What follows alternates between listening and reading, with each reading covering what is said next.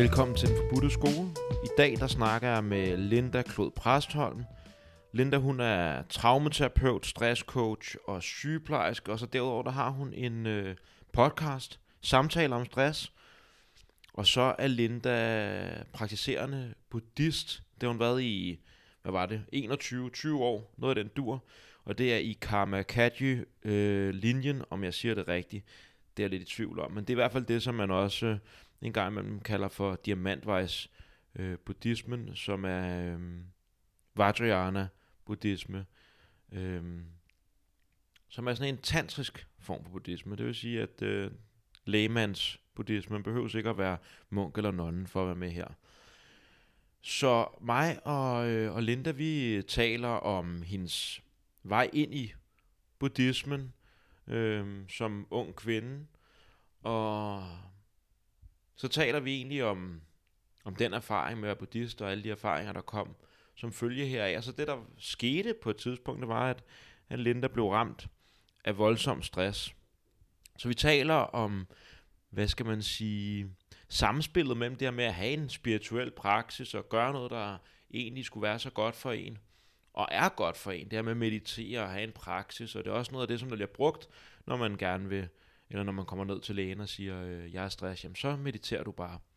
Men Linda hun kommer ud fra for alligevel, også selvom hun har en dyb spirituel praksis og øh, er en del af en, øh, en linje, som er øh, overgivet for mig gennem mange generationer, og som er, hvad skal man sige, blevet testet igennem tiden alligevel, så øh, bliver hun også ramt af stress. Så vi snakker om den her ting mellem øh, at have en spirituel praksis og måske nogle forståelser, og så samtidig også være et menneske, som fungerer i en verden, og hvor stress bare er noget, som vi virkelig må øh, kigge seriøst på i vores moderne verden. Så det er en samtale om buddhisme, om stress, om meditation, om Lindas liv, og hvor vi bare jammer lidt rundt. Det var en fornøjelse at tale med Linda, og som jeg også siger i starten af samtalen, så var der blevet nødt til lige også at sige tusind tak til Linda for at øh, bringe Tommy, øh, Tommy Bogs, ind i, øh,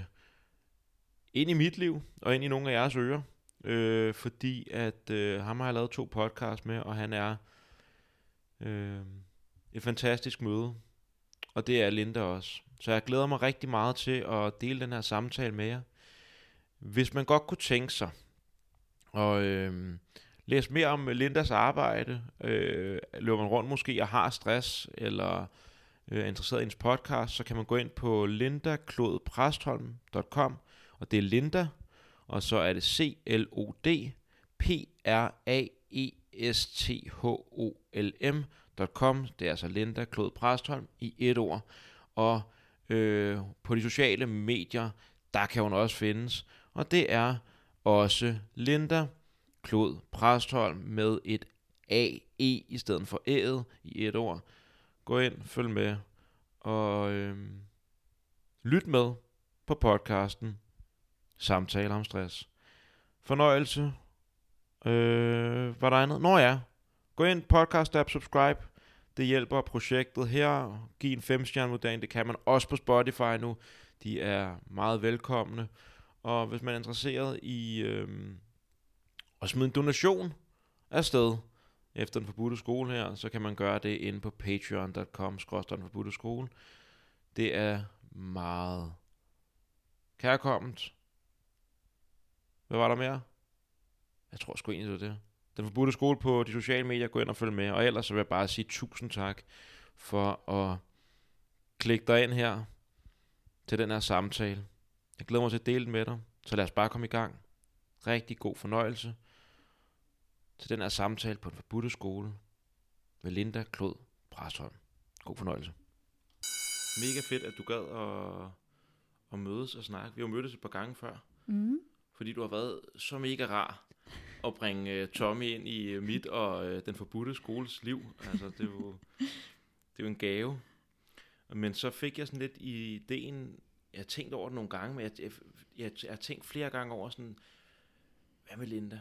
Altså, hvor, hvad er det? Hvorfor bliver du ved med at dukke op? Og så for nogle uger siden, eller det er nok ved at være mere end nogle uger siden, halvanden måned siden, så var der den her med, jamen, altså, du laver en podcast, samtaler om stress, så er du buddhist, og hvordan bliver man, hvad med det der med stress og buddhisme, og øh, hvordan bliver man egentlig buddhist? Så i så havde jeg en øh, god grund til at skrive til dig. øh, så mega fedt, at du gider at, at snakke Ja. i dag. Øhm, jeg tænker egentlig bare, det er sådan altid, det er meget rart ligesom at starte med, med lidt med, med dig. Mm. Sådan, øh, måske har du selv noget, som du tænker, du gerne vil fortælle, men ellers så kunne jeg godt tænke mig at høre lidt omkring, hvordan buddhismen ligesom kom ind i dit liv. Ja. Øhm, det gjorde den for, mm, nu skal jeg lige regne ud, 21 år siden. Ja, kan det ikke passe? Jo, 21 år siden. Øhm, hvor jeg var, sjovt nok, 21. Sådan. Så, ja. Øhm, og det var ikke fordi, altså, jeg ikke havde hørt om buddhisme før. Altså, jeg har gået i gymnasiet, og der havde vi jo religion, og der skulle vi vælge øh, en af de der valgfri religioner, og så var der nogle klaphoveder, der havde, havde valgt buddhisme. Øhm, så det var det, vi fik, selvom jeg var sådan lidt, jamen, jeg var meget mere interesseret i historie og i verden, så jeg var sådan, det, vi skal lære om islam.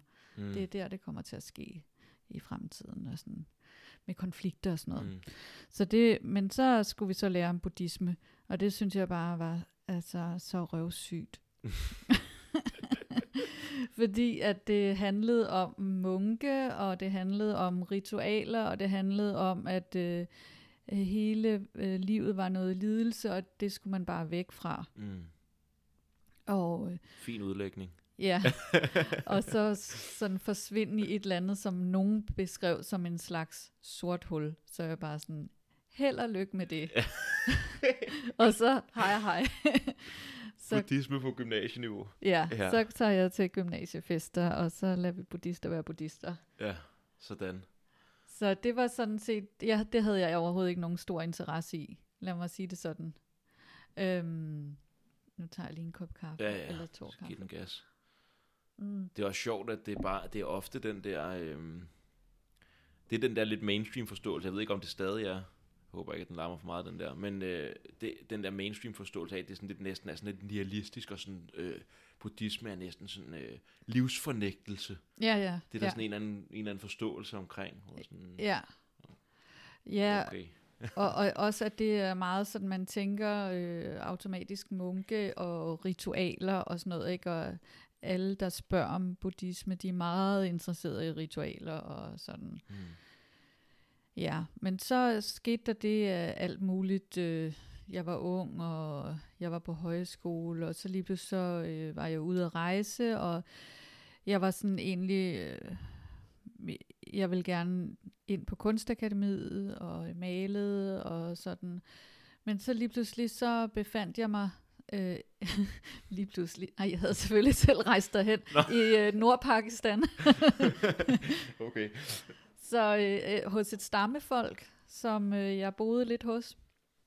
Og så øh, var der sådan en ung kvinde, der lige havde født sit femte barn, og øh, havde mega meget betændelse i fingeren, og, og så sad jeg sådan sammen med en, jeg rejste sammen med, som hun var sygeplejerske, og så fik vi renset den der finger op, og den var bare blevet helt fejlbehandlet. Det kunne jeg selv se, dengang jeg ikke endnu var sygeplejerske. Øh, og så, så fik jeg bare sådan flash, da jeg sidder der med de der to kvinder, at øh, hvad fanden laver jeg med mit liv? Øh, Mm. jeg kommer fra et land, hvor vi får øh, penge for at få en uddannelse, og øh, øh, jeg vil bare gerne siger noget rigtig slemt, som jeg ikke mener, pille min egen navle, eller sådan Mm, være kunstner, ikke? Så hvad med at hjælpe andre? Så det var sådan det første øh, frø, der blev sået i mig. Så rejser vi så tilbage til, vi kom fra Indien, så rejser vi tilbage til Indien, og der rejser vi op nordpå i Indien, i øh, Dharamsala, hvor Dalai Lama bor. Mm. Og så øh, er der sådan en øh, audiens, hed det vist, sådan, øh, hvor man kunne komme ind og hilse på ham, og der var vist også noget bagefter. Og jeg boede sådan øh, sammen med nogle andre backpacker, og de sagde så, "Men skal, vi, skal du ikke med hen og hilse på Dalai Lama øh, på tirsdag, eller hvornår det nu var? Og jeg var bare sådan, buddhisme? Nej tak. Okay. øh, Så er man stedig. ja. Det er jo og også fordi, at jeg, jeg har altid været sådan, hvis der er noget, der er populært, så gider det sådan per definition ikke. Nej, okay. så, så det skulle jeg ikke. Og så øh, pressede de sådan lidt på, og så gik jeg sådan lidt og tykkede lidt på det. Sådan, Nå ja, det er måske også lidt ligesom at se paven eller et eller andet. Og det kan være, at man ikke får mulighed for det igen. Måske skulle jeg gå med. Og så for ligesom at forberede mig lidt på det her, så, så var jeg så nede i byen og købe en bog, for det er jo bare sådan, øh, det er sådan, der er virkelig mange øh, tibetanere Mm. i eksil i Dharamsala, så det er sådan en lille Tibet, man går rundt i. Ja. Øhm, og så fandt jeg en øh, bog øh, om en buddhistisk munk, der var blevet sådan flygtet og taget til fange under øh, Kinas øh, hvad hedder det, besættelse af Tibet. Øh, og kom sådan lidt ind i universet fra en anden vinkel, end jeg ellers havde fået. Ikke? Mhm. Øhm, og så hen til Dalai Lama den dag der. Øh, mega mange mennesker, flere tusind mennesker. Og så kommer vi sådan, man skal gå op i en række, og nærmest rundt i en rundkørsel, og så står Dalai Lama. Jeg kan ikke forstå det den dag i dag, men jeg kan huske det, som om vi gav ham hånden, og så fik en velsignelsesnor. Det, sådan husker det bare. Men det, det kan godt være, at jeg ikke husker rigtigt. Så, Vildt minde, om, altså om ikke andet. Ja. Om det er rigtigt eller forkert. Ja. Minde af det. Ja. ja. Og jeg står så, da jeg så kommer tæt på ham, så er jeg sådan måske 4-5 meter væk fra ham, øh, så øh, får jeg det, som jeg i dag vil beskrive som en kæmpe velsignelse. Altså det var bare, der var noget i mig, der åbnede sig. Og jeg fik sådan en klump i halsen og tårer i øjnene. Mm. Øh, og det synes jeg var en ret vild reaktion, især når nu jeg faktisk ikke havde lyst til at være der. ja. Så hvordan følte, hvad, hvad var det der, altså, kan du, kan du sætte nogle flere ord på det? Jamen, det var bare sådan en øh, varme. Mm. Øh, øh, sådan lidt ligesom, at man møder nogen, man virkelig godt kan lide. Ja. Eller nogen, som man har, sådan øh, måske har savnet, ikke? Ja. Sådan, øh, det er Yes. virkelig dejligt at være Yes. sammen igen. Ja. Nu er jeg hjemme. Ja, Ja. så sådan en, en blødhed og åbenhed og, øh, og varme. Og så det her med, at det var som om, jeg fik en klump i halsen og tårer i øjnene, ikke? Så der var følelsen af, at det, her, det er noget betydningsfuldt, sådan med det samme. Ja, Ja. Hvordan, øh, hvad, gjorde det, altså, hvordan, hvad, gør, hvad gjorde det ved dig? Jamen, det gjorde jo det, at jeg tænkte, det bliver jeg nødt til at undersøge noget nærmere, det her. Hvad fanden sker der? ja, Ja. det var jo ikke det, der var planen. så, øh, så gik jeg jo faktisk rundt det perfekte sted der, så jeg var rundt og kiggede på museer, på øh, Tibets historie, og der var bøger alle vegne, og malager, og øh, bedemøller, og sådan. Så jeg gik bare rundt og sugede til mig, og øh, kom ind i, i buddhismen og universet, og jeg startede med at læse en bog af Dalai Lama, den der øh, liv, nej, hvad filen er, den hedder et eller andet med lykke. Nå, han bliver interviewet af en psykolog, mener jeg. Øh, yes. Øh, er det Glædens bog? Nej, det er den med Desmond Tutu og ham. Ja, Men der bliver han også interviewet af en psykolog i hvert fald. ja, okay, ja. ja. Nu, jeg kan ikke lige huske det, Nej. men øh, den startede jeg med at læse. Og det var, da, da jeg så læste den, så var det noget... Det var sådan noget inde i mig, der kunne mærke, at det her, det er rigtigt. Altså, at det, der står her, det er fuldkommen rigtigt. Hmm. Øh, og det, det pegede ind i hos mig, det var øh, medfølelse, og det var øh, altså, at vi har nogle iboende kvaliteter. Hmm. Og det var øh, sådan noget, som jeg ikke havde oplevet meget af i mit liv, det her tiltroen til mine iboende kvaliteter, Hmm. både fra mig selv og, og udefra. Øh, og jeg havde også, jeg var gået rundt i sådan en periode, hvor at jeg synes, jeg var meget sådan ydre styret, øh, optaget af, hvad andre synes om mig, og også hvad jeg synes om dem. Og, Hmm. Øh, så det her med, at når man der er noget inde i, du kan kultivere. Ja. Og så den her medfølelse, det var virkelig, altså at det er noget, vi bare kan altså netop gro eller sådan blive bedre til, og det er noget, vi kan give, og det er noget, vi kan få. Og det var sådan lidt, eller det jeg også havde lidt, da jeg sad der i Pakistan med hende der, som jeg gerne ville hjælpe. Ikke? Jo, jo. Øh, så det var, øh, det var sådan to stærke frø, der blev sået i mig. Øh, og hvor jeg så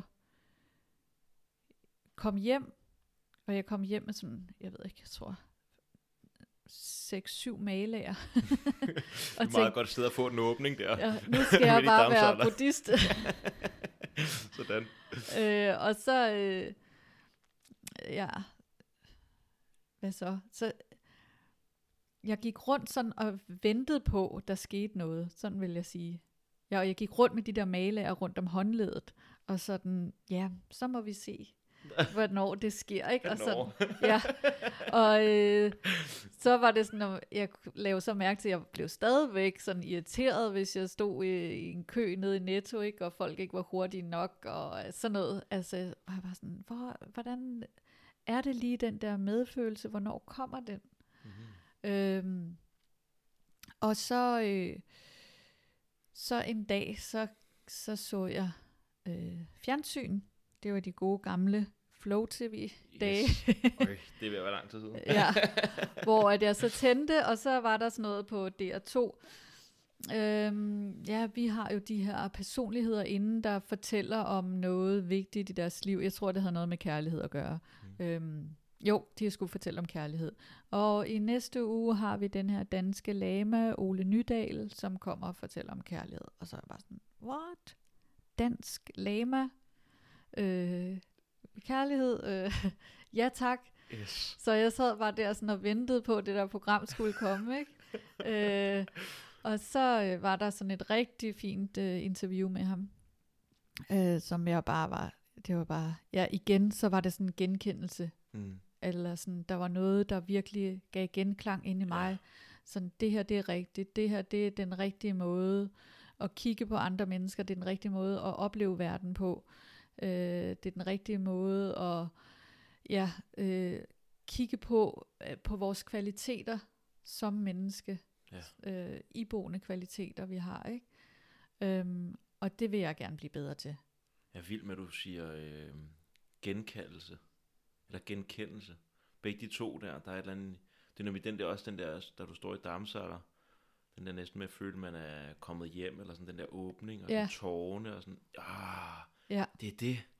Yes. Ja. Ja, så det er jo også... Øh, det, man kan også sige, det er ikke noget, der kom ud af nogle idéer.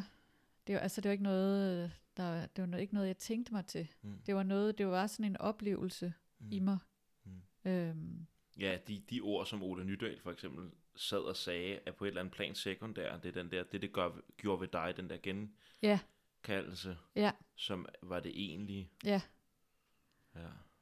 Og så, øh, jeg havde jo så rejst rundt i Indien, så jeg havde set en masse fake guruer og sådan noget, ikke? Nå, som, dem er der også mange af, sikkert, ja. Ja, ja, ja. på hvert gadehjørne. Sådan, og jeg kan lige forresten læse lidt i din hånd og øh, se, hvad for en, der er din yndlingsfarve og sådan noget, ikke? Og noget af det, det passer jo, men, men så, og forresten så kostede det 100 rupees, ikke? Nå mm. ja, okay. Oh. Og, og her er der et billede af min datter, du må også godt give nogle penge til hende. Ja. Okay. så, og jeg mangler også batterier til min Walkman, så kan jeg få lidt ekstra?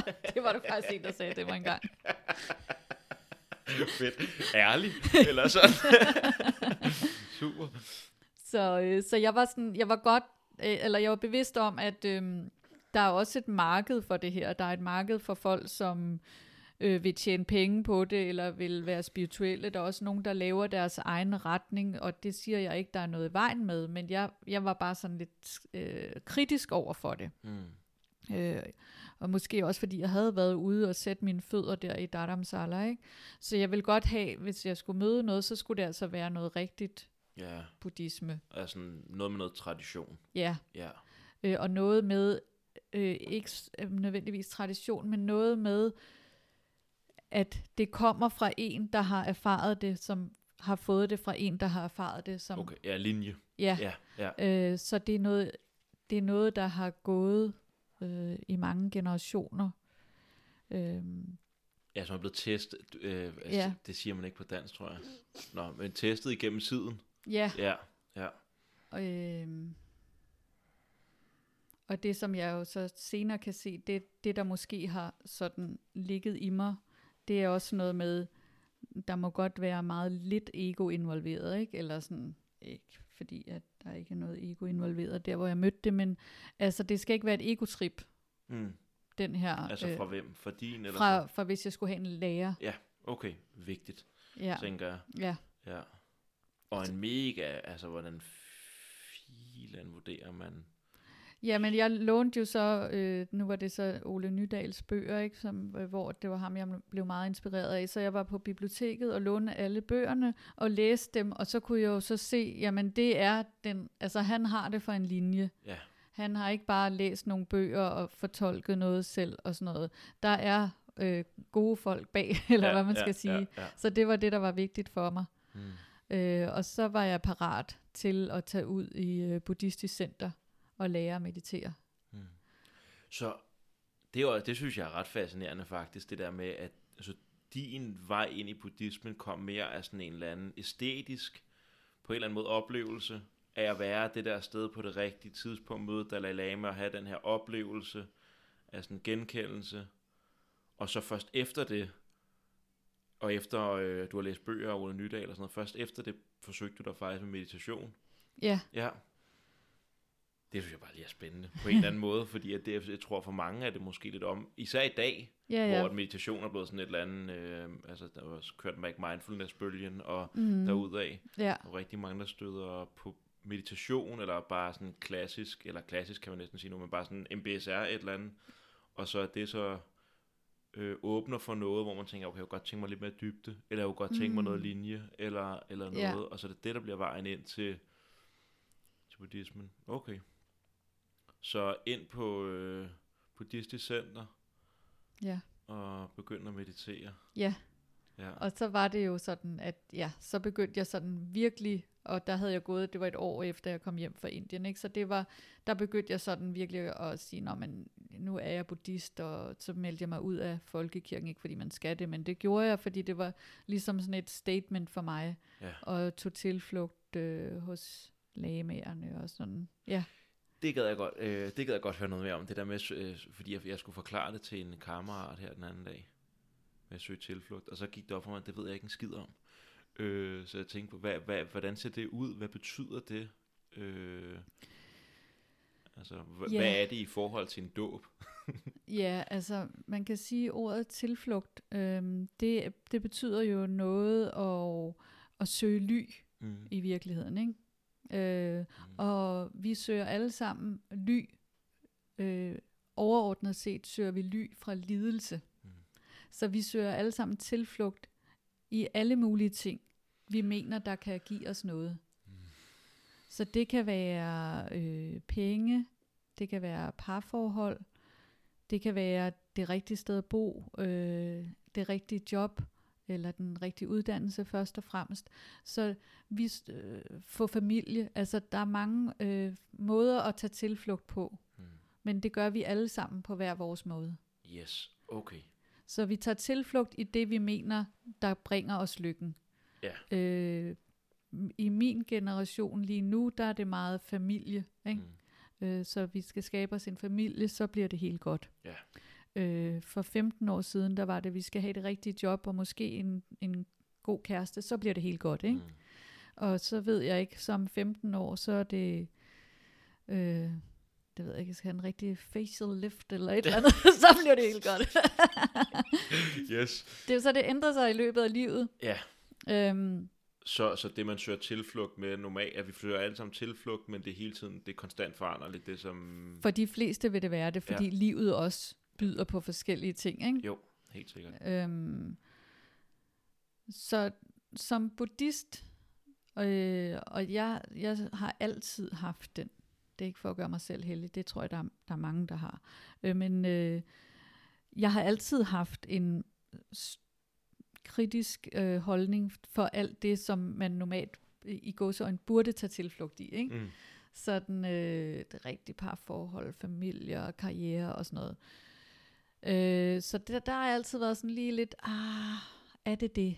Mm. Er det det livet at gå ud på? Ja, så en kritisk sans. Ja, Ja. så da jeg møder buddhismen, så er det jo, at den viser mig sådan, øh, det er det her, at vi kan arbejde med i livet. Det er det her, du kan søge tilflugt i. Ikke? Og det tilflugten i buddhismen er så, jamen lykken findes netop ikke i penge, karriere, familie, øh, pæn krop, øh, det rigtige forhold. Det findes i dit eget sind. Mm. Så det, det er egentlig bare at sige, jamen det kan godt være alt det der, der er derude, øh, glimmer, øh, men det, der virkelig giver mig lykke, det er sindet selv. Mm.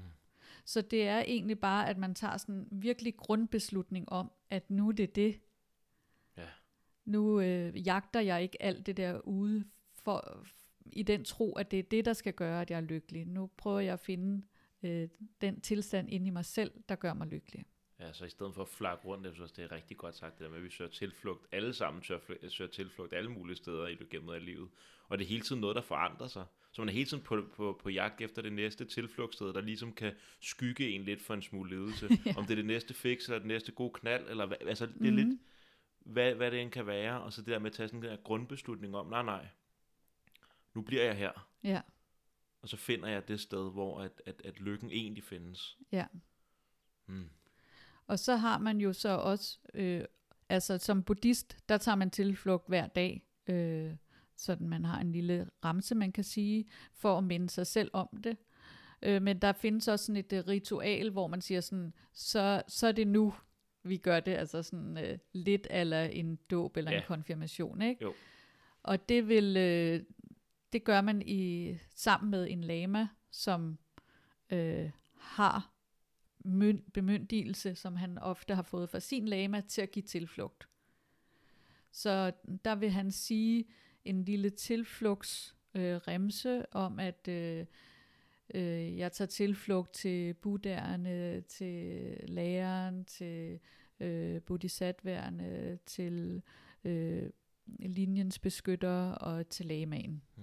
Og så siger man det tre gange. Nogle gange er der sådan en knips med fingeren, og så siger man sådan, jeg forstår. Fordi man så tænker, at det går ind på et dybere niveau, Mm.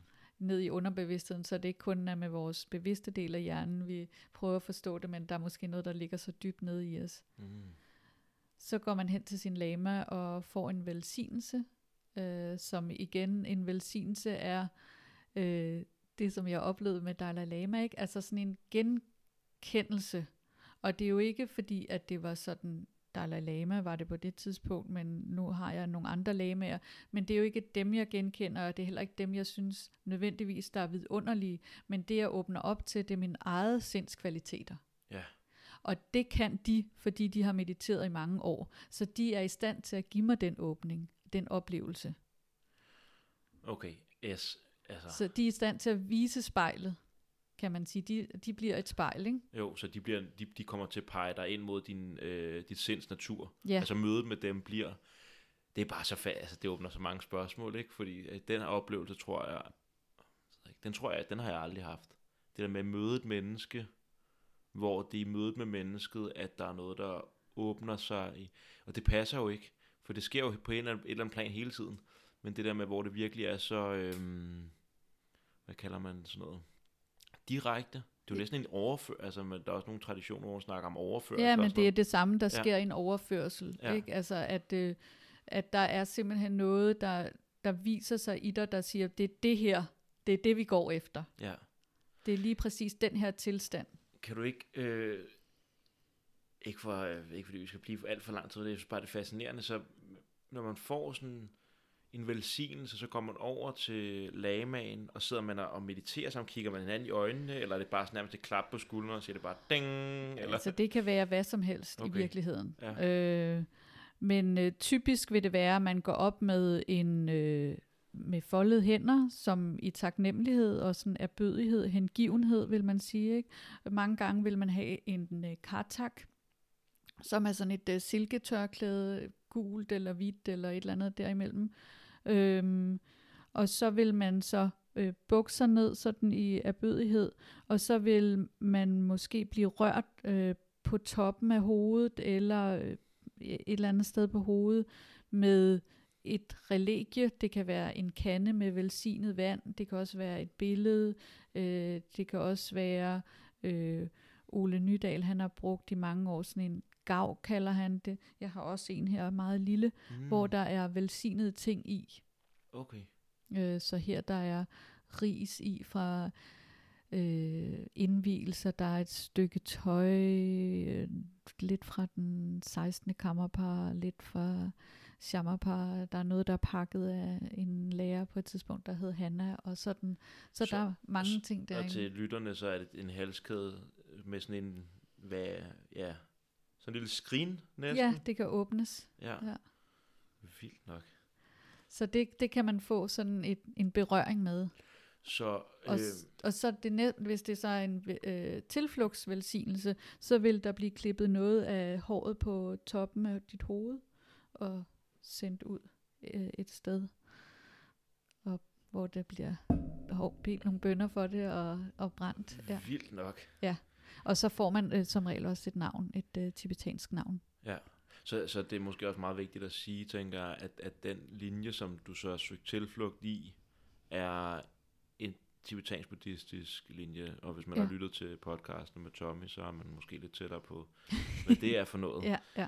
Øhm, ja, for det jo, ser jo meget forskelligt ud, og der er jo mange andre linjer i buddhismen, hvor det er altså den tibetanske buddhisme er mere ritualiseret, men det tænker jeg, mm. men det virker som, at det, det der er det egentlige, væsentlige, er ikke så meget ritualerne, men det der sker med, igen, med dig, ja. i, øh, ja. altså i velsignelsen, at du har den der åbenbar, åbenbaring, vil man sige, kristensprog, men den der åbning mm. og forståelse.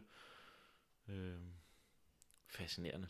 Okay, så det er virkelig, så der kunne jeg næsten forestille mig, så er der altså no way back, når man... Øh, det, nej. Nej. Men fordi det hele det handler om din egen indsats. Men altså, jo, det for når mange... Altså, når jeg mener no way back, så mener jeg ikke sådan, at nu, er, nu sidder jeg fast her. Men mere ja. sådan en, når man har haft de der erfaringer, som du har gjort der på det tidspunkt, og de der fornemmelser af, okay, der er noget, jeg kan genkende her, og det er noget, som jeg ikke ved kognitivt, men det er noget, som der er noget i mig, der virkelig ved, ved. Ja.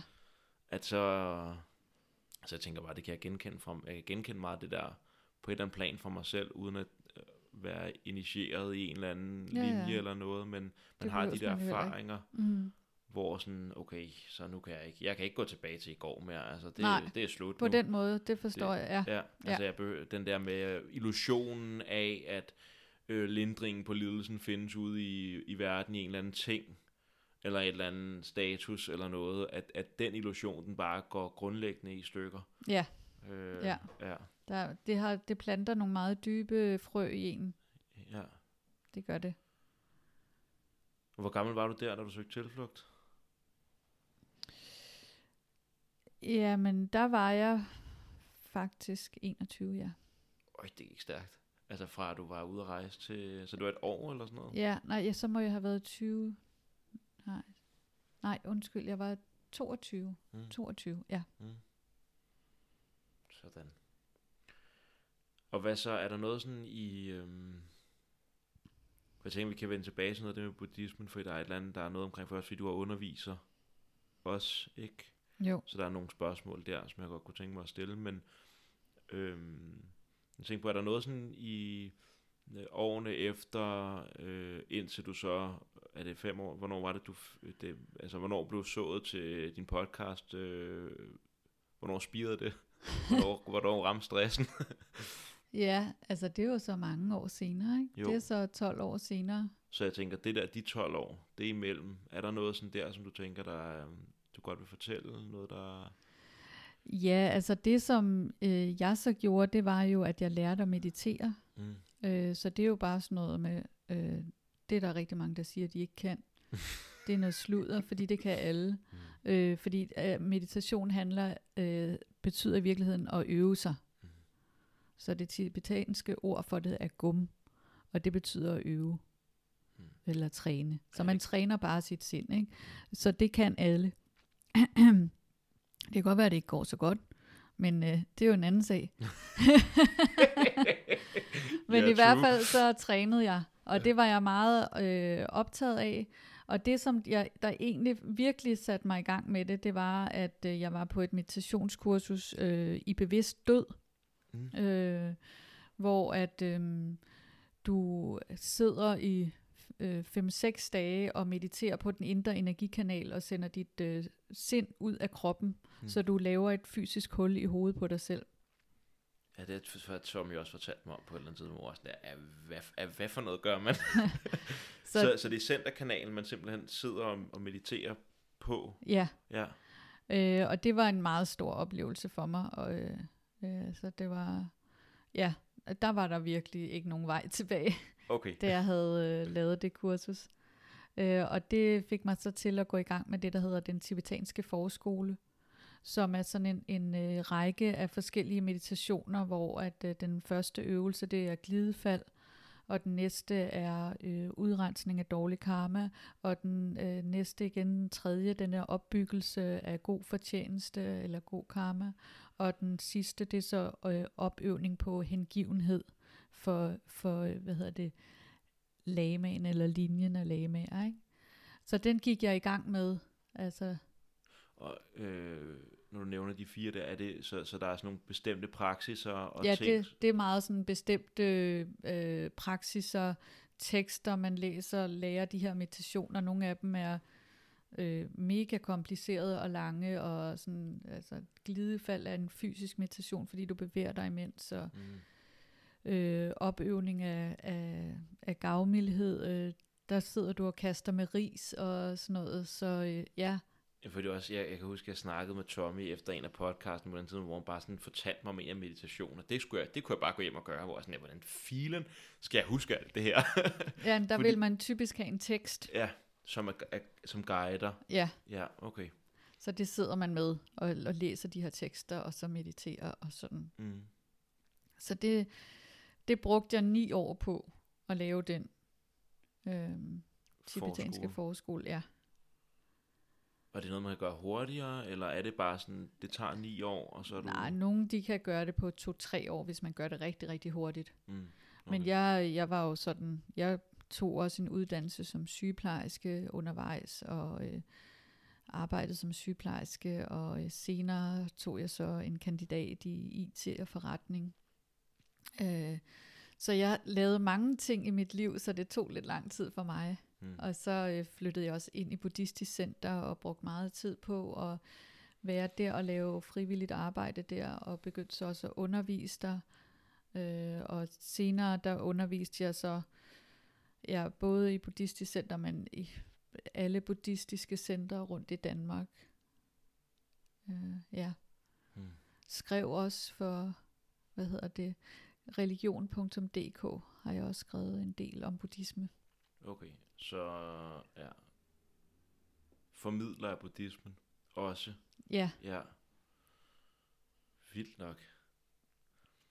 Jeg synes, det, det, jeg synes det er bare sådan, jeg synes, det er så vildt det der med, der er et eller andet fascinerende ved den. Det, og det kan godt være, at øh, og det er, der er jo meget mere end det, men der er et eller andet i den tibetanske buddhisme, der bare fascinerer mig på sådan en æstetisk plan.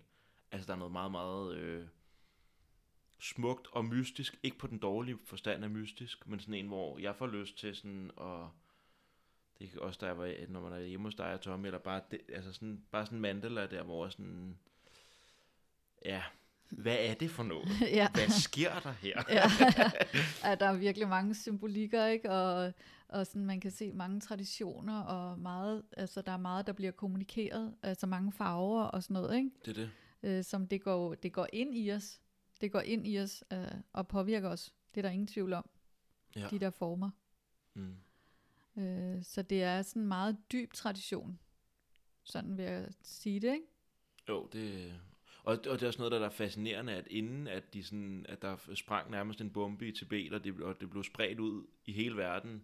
Altså jeg tror også, Dalai Lama, Dalai Lama siger, at, man, at, de, at, han kan, at han holder faktisk kineserne i taknemmelighed, fordi at de faktisk hjalp ham med at, og ligesom at, eller ham, den tibetanske buddhisme med at sprede sig, og projektet om at lindre lidelse i hele verden, at det faktisk blev noget, der er meget mere reelt, fordi ellers så var det jo noget, der var samlet i de her, øh, altså ja, oppe i bjergene, langt oppe i bjergene, Ja, hvor at linjerne bare kunne være ubrudte, og hvor at traditionerne, ritualer og sådan noget bare er kørt og kørt, og det er også derfor, der er den der fornemmelse, tænker af sådan af dybde, for det er bare blevet gjort og gjort og gjort, og ja, ja, med ja, erbødighed og med seriøsitet, og ja.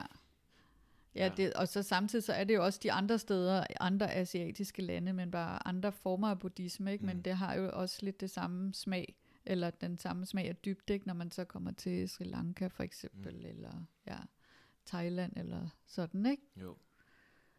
Har de det også. Mm. Men det har igen været meget sådan munkeorden, der har været der.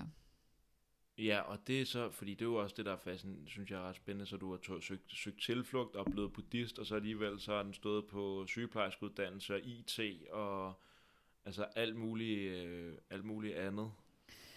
Ja, men det var jo ikke noget tilfælde, at jeg ikke tog tilflugt til Dalai Lama, som er Gelubka-linjen og Mm. meget munke-nonneorden. Altså Mm. det var øh, helt sikkert sådan, det skulle være, at jeg tog tilflugt hos en lama, som ikke selv er munk. Ja. Og som havde et værtsligt liv, fordi det var der, jeg kunne se mig selv. Mm. Så, øh, så det, er- altså det har hele tiden været sådan, jeg ald- jeg, ikke det, jeg vil ikke sige aldrig, men jeg har, på det tidspunkt havde jeg overhovedet ikke overvejet, at jeg skulle være munk eller nonnen overhovedet. Fordi jeg synes bare, at verden den er alt for spændende. den vil jeg godt ud i og lave alt muligt i. Ja, og det er vel også den, altså hvis, hvis, de der pra- hvis praksiserne fungerer, og hvis, hvis det fungerer, så er det vel den ultimative stresstest. Eller sådan et test af prak- altså sådan, hvis, hvis det her virkelig er vejen til at reducere lidelse, og, og, og vi vise dig, at der er noget i dit eget sind, som har al lykken, og har de iboende kvaliteter, der skal til for, at lidelsen ikke øh, øh, er herren i huset, øh, så er det vel ude blandt alle fristelserne, at øh, det er i hvert fald noget af det, som jeg synes, der er fedt, ved at der bliver lavet forskning i nogle i, altså i praksiserne nu. Ja, Sådan, det virker faktisk. ja, Ikke kun hvis du er sidder i et kloster, og der ikke er nogen fristelser. nej. Men, Det er der så også i dit kloster, ikke? Men altså, de laver nogle andre ting der. Mm. Så jeg vil ikke sætte det så sort-hvidt op, men i hvert fald så, øh, så er det selvfølgelig, at øh, vi bliver mødt med alt det her, der kan friste os. Og lur mig om ikke også det gør det. Mm. øh, fordi det var jo, altså, vi talte lige om, før vi startede optageren, det her med øh, spiritualitet, altså det bliver set som noget meget helligt på en eller anden måde, ikke? Mm. Øh, og det er på en måde blevet mere og mere heldigt, altså, synes jeg. Mm. Altså i dag, der, øh, ja, hvis bare man er spirituel, ikke? og øh, hvis bare jeg kunne være spirituel, eller sådan noget, ikke? Og, og hvor jeg altid tænker sådan, ja, hvis, hvad, hvad vil der så ske? Eller sådan, altså, jeg kan ikke helt forstå det, men det, når jeg så kigger på mit eget, min egen rejse, så har jeg også været det, jeg har bare aldrig kaldt det spiritualitet, men der har jo været sådan en eller anden form for, så nu har jeg fået beskyttelsesdragten på, ikke? Altså nu har jeg den her buddhistiske beskyttelsesdragt på, så hit me with life, altså, Ja. ikke? Bare kom an. Ja, Ja. så, øh, så jeg har da også gået rundt sådan, nå, nå, nå, nå, nå, jeg kan da ikke blive stresset, fordi jeg mediterer, og jeg er buddhist, og øh, sådan, øh, ja, bare bring mig døde mennesker som sygeplejerske, bring mig hvad som helst, det kan jeg klare, det kan jeg Mm. klare. Mm. Øh, så sådan har jeg meget været, og jeg har også øh, nogle gange skrevet nogle ting, hvor jeg bare tænker, shit, når jeg læser det i dag, sådan, hold det op. Jeg har godt nok været kæphøj, Mm. Øh, jeg er overbevist om, at jeg aldrig nogensinde vil øh, kunne møde udfordringer mere. Øh, så, så sådan, altså stået helt op på det der bjerg, ikke? Og, og tænkt, at jeg var smurt ind i teflon. Og, Det kender jeg godt. og der er ikke noget, der kunne ramme mig. ja. Øh, ja, sådan de sidste, de, nogle af de sidste pinlige ting, jeg kan huske, det er, at jeg sådan, øh, da jeg så øh, arbejdede som IT-arkitekt, så sidder jeg i bilen øh, på, øh, vi arbejder på et meget, meget, meget krævende, kompliceret projekt, så sidder jeg i bilen øh, og langt væk, så vi skulle køre. Vi arbejdede sindssygt meget, så vi kørte bare altid hjem i de der scene, sådan ved øh, sekstiden om aftenen på motorvejen, ikke? og så siger min kollega til mig, som jeg holdt rigtig meget af, Øh, ja, jeg passer på ikke at arbejde for meget, fordi at jeg har virkelig været langt nede med stress. Og jeg skal måske lige passe lidt på igen, siger hun så. Så siger jeg, nå, det lyder ikke så rart. Ah, der kommer jeg ikke til, fordi jeg mediterer. Og det, Det sagde jeg til hende. Ja, og det, kom, det passede så ikke helt. det passede så ikke helt. Fordi så et øh, år efter, så væltede jeg med helt sindssyg, alvorlig stresskollaps. Og hvordan så det ud? Hvordan ser helt sindssygt alvorlig stresskollaps ud? Øh, det ser sådan ud, at øh, man bliver mere og mere træt i løbet af sådan to års tid, og kan virkelig ikke orke noget, og bare sådan, det eneste det handler om, det er arbejde, sådan komme hjem og hvile sig lidt, øh, drikke et glas rødvin for lige at kunne holde det lidt ud, arbejde noget mere indtil kl. 22, 23, man går i seng, og så går man op og tænder computeren igen og arbejder, og er bare smadret øh, i weekenderne og bliver nødt til at aflyse alt muligt, fordi energien ikke er til det. Og så på et tidspunkt, så begyndte jeg sådan at få at det her med søvnbesvær, rysten på hænderne, grødlabil, øh, hold i nakken og sådan noget. Øh, som jeg så godt kunne mærke var stress, men jeg var sådan, jeg fattede simpelthen ikke, hvad det var.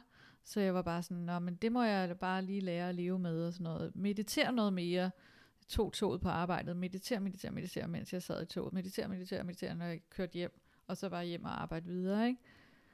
Og så øh, begyndte jeg at få tinnitus og rysten på hænderne, og sådan som om alting gyngede hele tiden, så jeg var svimmel. Jeg havde kvalme, og jeg havde sådan virkelig let til at græde, så der skulle ingenting til. Sådan, det var nærmest sådan, og så fik jeg også det møde overstået uden at græde. Okay. Øh, Presset. ja, Ja. Og så fik jeg alle mulige øh, følgesygdomme, skulle jeg til at sige, men det er det jo. Så jeg fik øh, sindssygt meget madallergi og forstyrrelser i tarmen og forstoppelse og sådan noget, som jeg prøvede at sådan gøre alt muligt for, fordi at jeg forstod ikke, at det var stressen, der skabte det. Så jeg Ah. prøvede alt muligt at gå til alle mulige kost og dutten og datten. Øhm, og så havde jeg ferie, og så læste jeg sådan en bog om, hvordan man healer.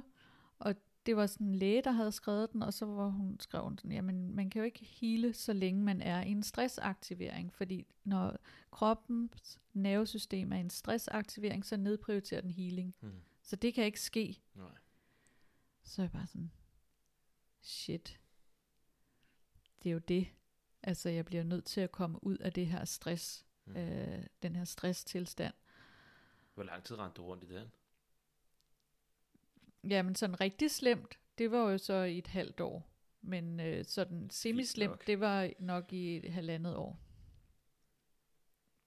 Bid tænderne sammen. Fortsæt. Ja, Vildt. og så, øh, så gik jeg til lægen, og så øh, sagde hun, nu skal du ikke på arbejde mere. Og så havde jeg sådan lidt, "Nå, men så lader vi lige 14 dages ferie og en måneds sygemelding, så passer det, så er jeg tilbage igen. Men det var jeg så ikke. Det tog øh, næsten tre år, før jeg kunne begynde at lave noget igen.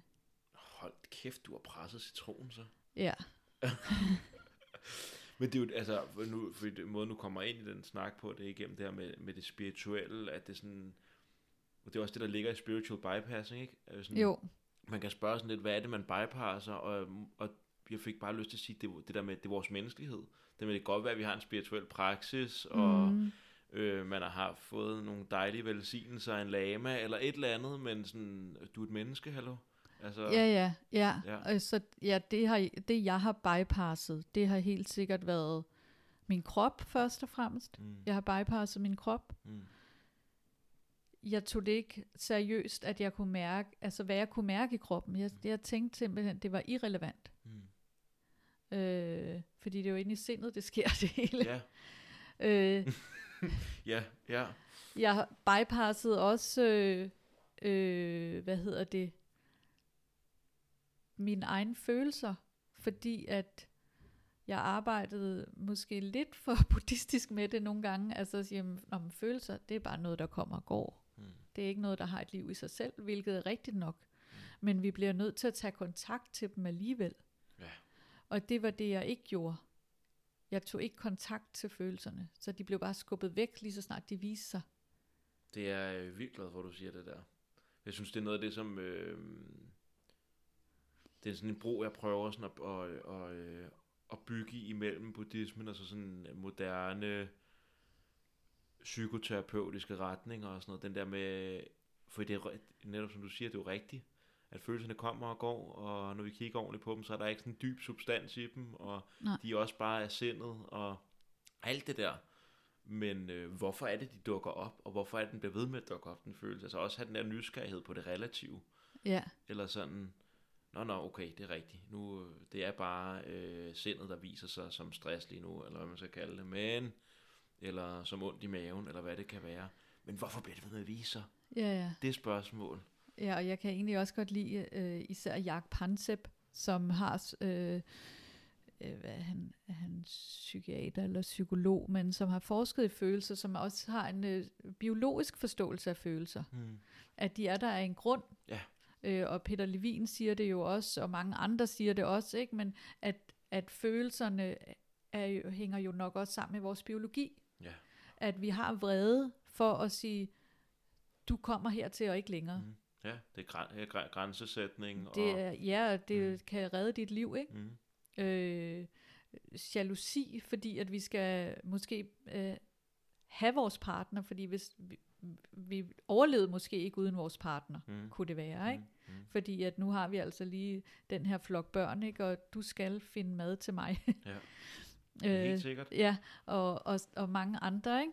Det åbner også op, jeg synes faktisk, den der forståelse, det er noget af det, som jeg synes, at sådan, øh, især sådan noget traumeforståelse og sådan noget, åbner op for, og sådan, hvis man begynder at være lidt mere nysgerrig på, ikke bare at se tomheden i ens følelser eller sådan noget, men faktisk at se, hvad de gerne vil en. Ja, At det åbner op for en anden del af det, som der bliver snakket meget om i buddhismen, altså sådan compassion eller medfølelse. For når vi begynder at se, hvorfor vi egentlig føler det, vi føler, så kan vi, det er i hvert fald det, der har gjort for mig, har åbnet sådan en eller anden, en medfølelse for mig selv, når der er frygt, eller når der er et eller andet. Sådan, Nå, okay, ja, det er en helt naturlig reaktion, og det, den er der en årsag. Sådan ære lidt, at den er der en årsag, mm. i stedet for bare at sige, nå, nå, det er bare øh, illusioner, ja. eller sådan. Ja. Øh, og det er jo også det, der, som jeg ikke havde forstået, som der ligger i de buddhistiske belæringer, hvis man sådan virkelig læser dem, ikke? det er, at du skal kunne gå ind i det, du skal kunne være i, hvad var det lige, du sagde, frygt. Mm. Du skal kunne være i en tilstand af frygt. Mm. Og det er først, når du kan være i den, at du så kan transformere den. Mm. Fordi hvis du hele tiden skubber den væk, øh, ja, så er det lidt ligesom, jeg plejer at sige det her, ikke? Der er en næve, der skubber den vej, så er der en anden, der skubber den vej, så bliver spændingen bare større. Ja, og man kommer ingen vej. Nej. nej, nej, virkelig godt billede faktisk. Jeg sad, øh, der er også et eller andet i, fordi jeg synes også tit, jeg, altså jeg kan ikke sige det buddhistisk, men bare sådan meditation, at der, er- der ofte så er en af de første skridt, man laver, det er den der med at finde ud af, at man er øh, den, der betragter ens oplevelse. Du er det, der betragter dine mm, følelser. ja, ja. Og det, det, er jo sådan en, det er jo sådan en træden tilbage fra ens oplevelse og fra livet i en eller anden grad. Og jeg tror også for... Jeg har snakket med flere mennesker, hvor jeg snakker om meditation og sådan noget, hvor at, at det for dem lyder som sådan en eller anden en, øh, virkelighedsflugt. Hvilket det også hurtigt kan blive. Øh, med, og, men, men, men det, som jeg synes, der er så vigtigt, det er, at der, er, der mangler stadig et skridt der, som nærmest er sådan tilbage ind i, øh, øh, i virkeligheden. Mm. Altså, øh, det er også derfor, øh, det er en, der har fascineret mig meget. Øh, Nagarjuna, eller Nagarjuna, eller hvordan det skal udtales. Altså, han gør rigtig meget ud af det der med, at form og tomhed er det samme. Form Sådan og tomhed Ja. øh, er altså, altså, uadskillelige. ja, at de er uadskillelige, så det er ikke så meget at trække sig ud i tomhed og bare sige, følelserne er tom. Nej, nej, nej, nej. Altså, tomheden også, altså alt er, er tom, så vi kan lige så godt også tage det relativt med, som værende noget reelt i det her øjeblik. Altså, man er nærmest lige så fanget af tingene, hvis vi prøver at flygte fra dem ind i tomheden. Mm. Hvis det Ja. ikke giver mening. Ja. Så det er det der, jeg synes, der er vildt modigt, når man, eller jeg, jeg kan godt blive sådan helt, når folk de går i terapi, eller med psykedelika, eller hvad det er, når man møder det der relativt, den relative smerte, ikke prøver at træde væk fra den. Mm. Men sådan der, nu går vi sgu, Ja. Nu går vi ned og smager på det. Kæft, det smager dårligt, mand. Lige præcis. Ja. Og det fik jeg så lov til at, at smage, mens jeg var helt nede med stress. Mm. Fordi det var jo så i en tilstand, øh, hvor at jeg, altså, øh, jeg kunne ikke tænke mere. Så, øh, så min hjerne, den havde taget skade af det. Jeg kunne ikke, ikke læse, eller jeg kunne ingenting huske. Øh, øh, så jeg kunne ingenting. Altså, jeg kunne, jeg kunne ikke engang gå ned og købe ind. Så jeg måtte få hjælp til rigtig meget. Må, må jeg lige høre, sådan, for jeg ved faktisk ikke så meget om stress, Mm-hmm. mm. men sådan, når, når du siger, det lyder på mig som angst og depression, eller sådan, så altså, hvad, hvad, hvad, hvad er forskellen, eller er det sådan, er det sådan en, er, er stress sådan en gateway, sådan en mekanisme, øh, der åbner op for, øh, for alle mulige andre? Øh, hvor, øh, hvad er det, der får dig til at sige, at det lyder som angst og depression? Bare det med slet ikke, altså, jeg tænker, det, så tænker jeg det med slet ikke at kunne noget, ikke have lyst til noget, alt er Jamen, gråt. det er det, ikke det samme. Nej, okay. Så jeg havde masser af lyst til det, men jeg kunne ikke. Min krop kunne ikke bevæge sig. Okay, så det er sådan helt fysio- det, det, er det er fysiolog- fysiologisk. Okay, så er jeg med. Så det er, det er noget med ikke at kunne rejse sig op, eller øh, at få blackout, når jeg går ind i et supermarked, som jeg, så jeg ingenting kan huske. Øh, Ej, hvor vildt er jeg så ignorant på det område her. Nå, så det er sådan, altså sådan kroppen, der siger, bliv liggende. ja, Ja, øh, slap af. eller kigge på noget, og man kan ikke læse, øh, hvad der står. Øh, eller se øh, noget på fjernsynet, der går for hurtigt, og man kan ikke forstå det. Mm. Altså, jeg, jeg plejede at sige til folk, forestil dig, jeg ved ikke hvorfor, jeg lige havde den reference, men det siger lidt om, hvordan jeg har været som ung. Du sidder på en bar, klokken er blevet 3-4 om natten eller senere, og lige pludselig så er du blevet så stiv, og du kigger bare rundt. Folk de bevæger munden, men du forstår ikke, hvad de siger. Yes, der har man været. Og, og du sidder bare sådan, og sådan prøver at holde dig oprejst, men du kan heller ikke gå hjem. Fordi du kan ikke bevæge dig, oh. så Åh. falder du ned af stolen. Så du sidder bare sådan, og du ved godt, nu er den helt gal. Og, og den, du har prøvet at score, sidder sådan og smiler sådan lidt, og du sidder bare sådan, ja... øh. og hvis du er heldig, så kommer der en god ven og tager dig under armen og siger, nu går vi hjem. Ja, ellers så sidder man der og tænker, jeg kunne godt tænke mig at komme hjem. ja, Jeg kan ikke. ja, Okay, super. Så, Så- forstår så- jeg også det. sådan er det. Ja. Ja. Så du kan ikke. Der er simpelthen noget inde i din hjerne, der er fuldkommen kortsluttet. Ja, og så i hele altså sådan, øh, kroppen, sådan fysiologisk, at man bare er, Ja. er presset. Ja. Okay. Så jo, så kan der også være angst og depression sammen med. Ja. Øh, der var ikke noget depression i mit tilfælde, fordi der var masser af lyst til at gøre alt muligt. Mm.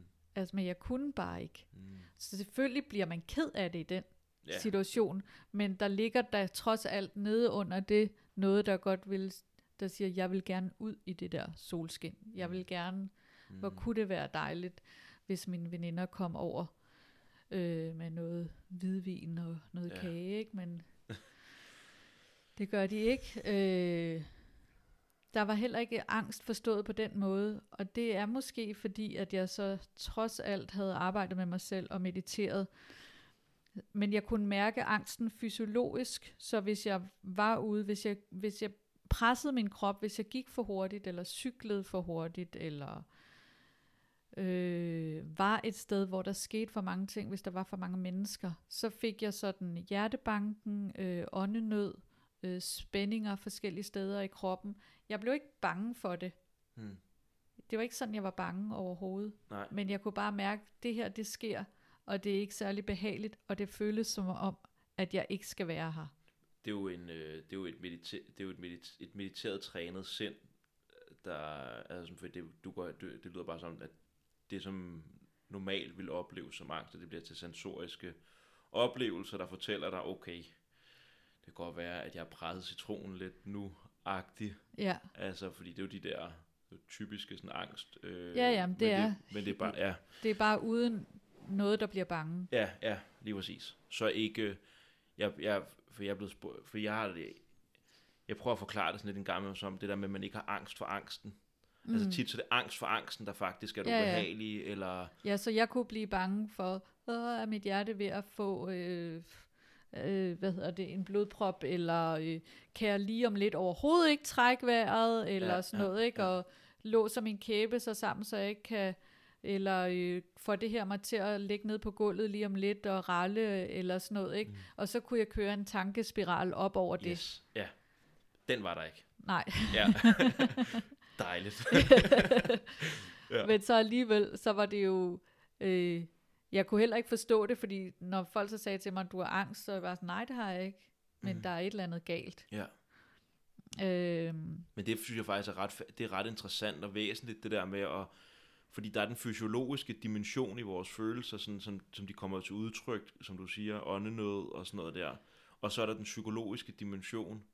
Og hvad er det egentlig, vi refererer til, når vi siger angst? Eller sådan, for det er jo nok en kobling af de to. Ja, Og ja. det, som meditation kan hjælpe med, når man har praktiseret meget, det er måske i første omgang i hvert fald, at den psykologiske dimension af det bliver neutraliseret ja, eller, eller ja, bliver fanget hurtigere, sådan, så den ikke får lov til at ryge den sp- spiral der.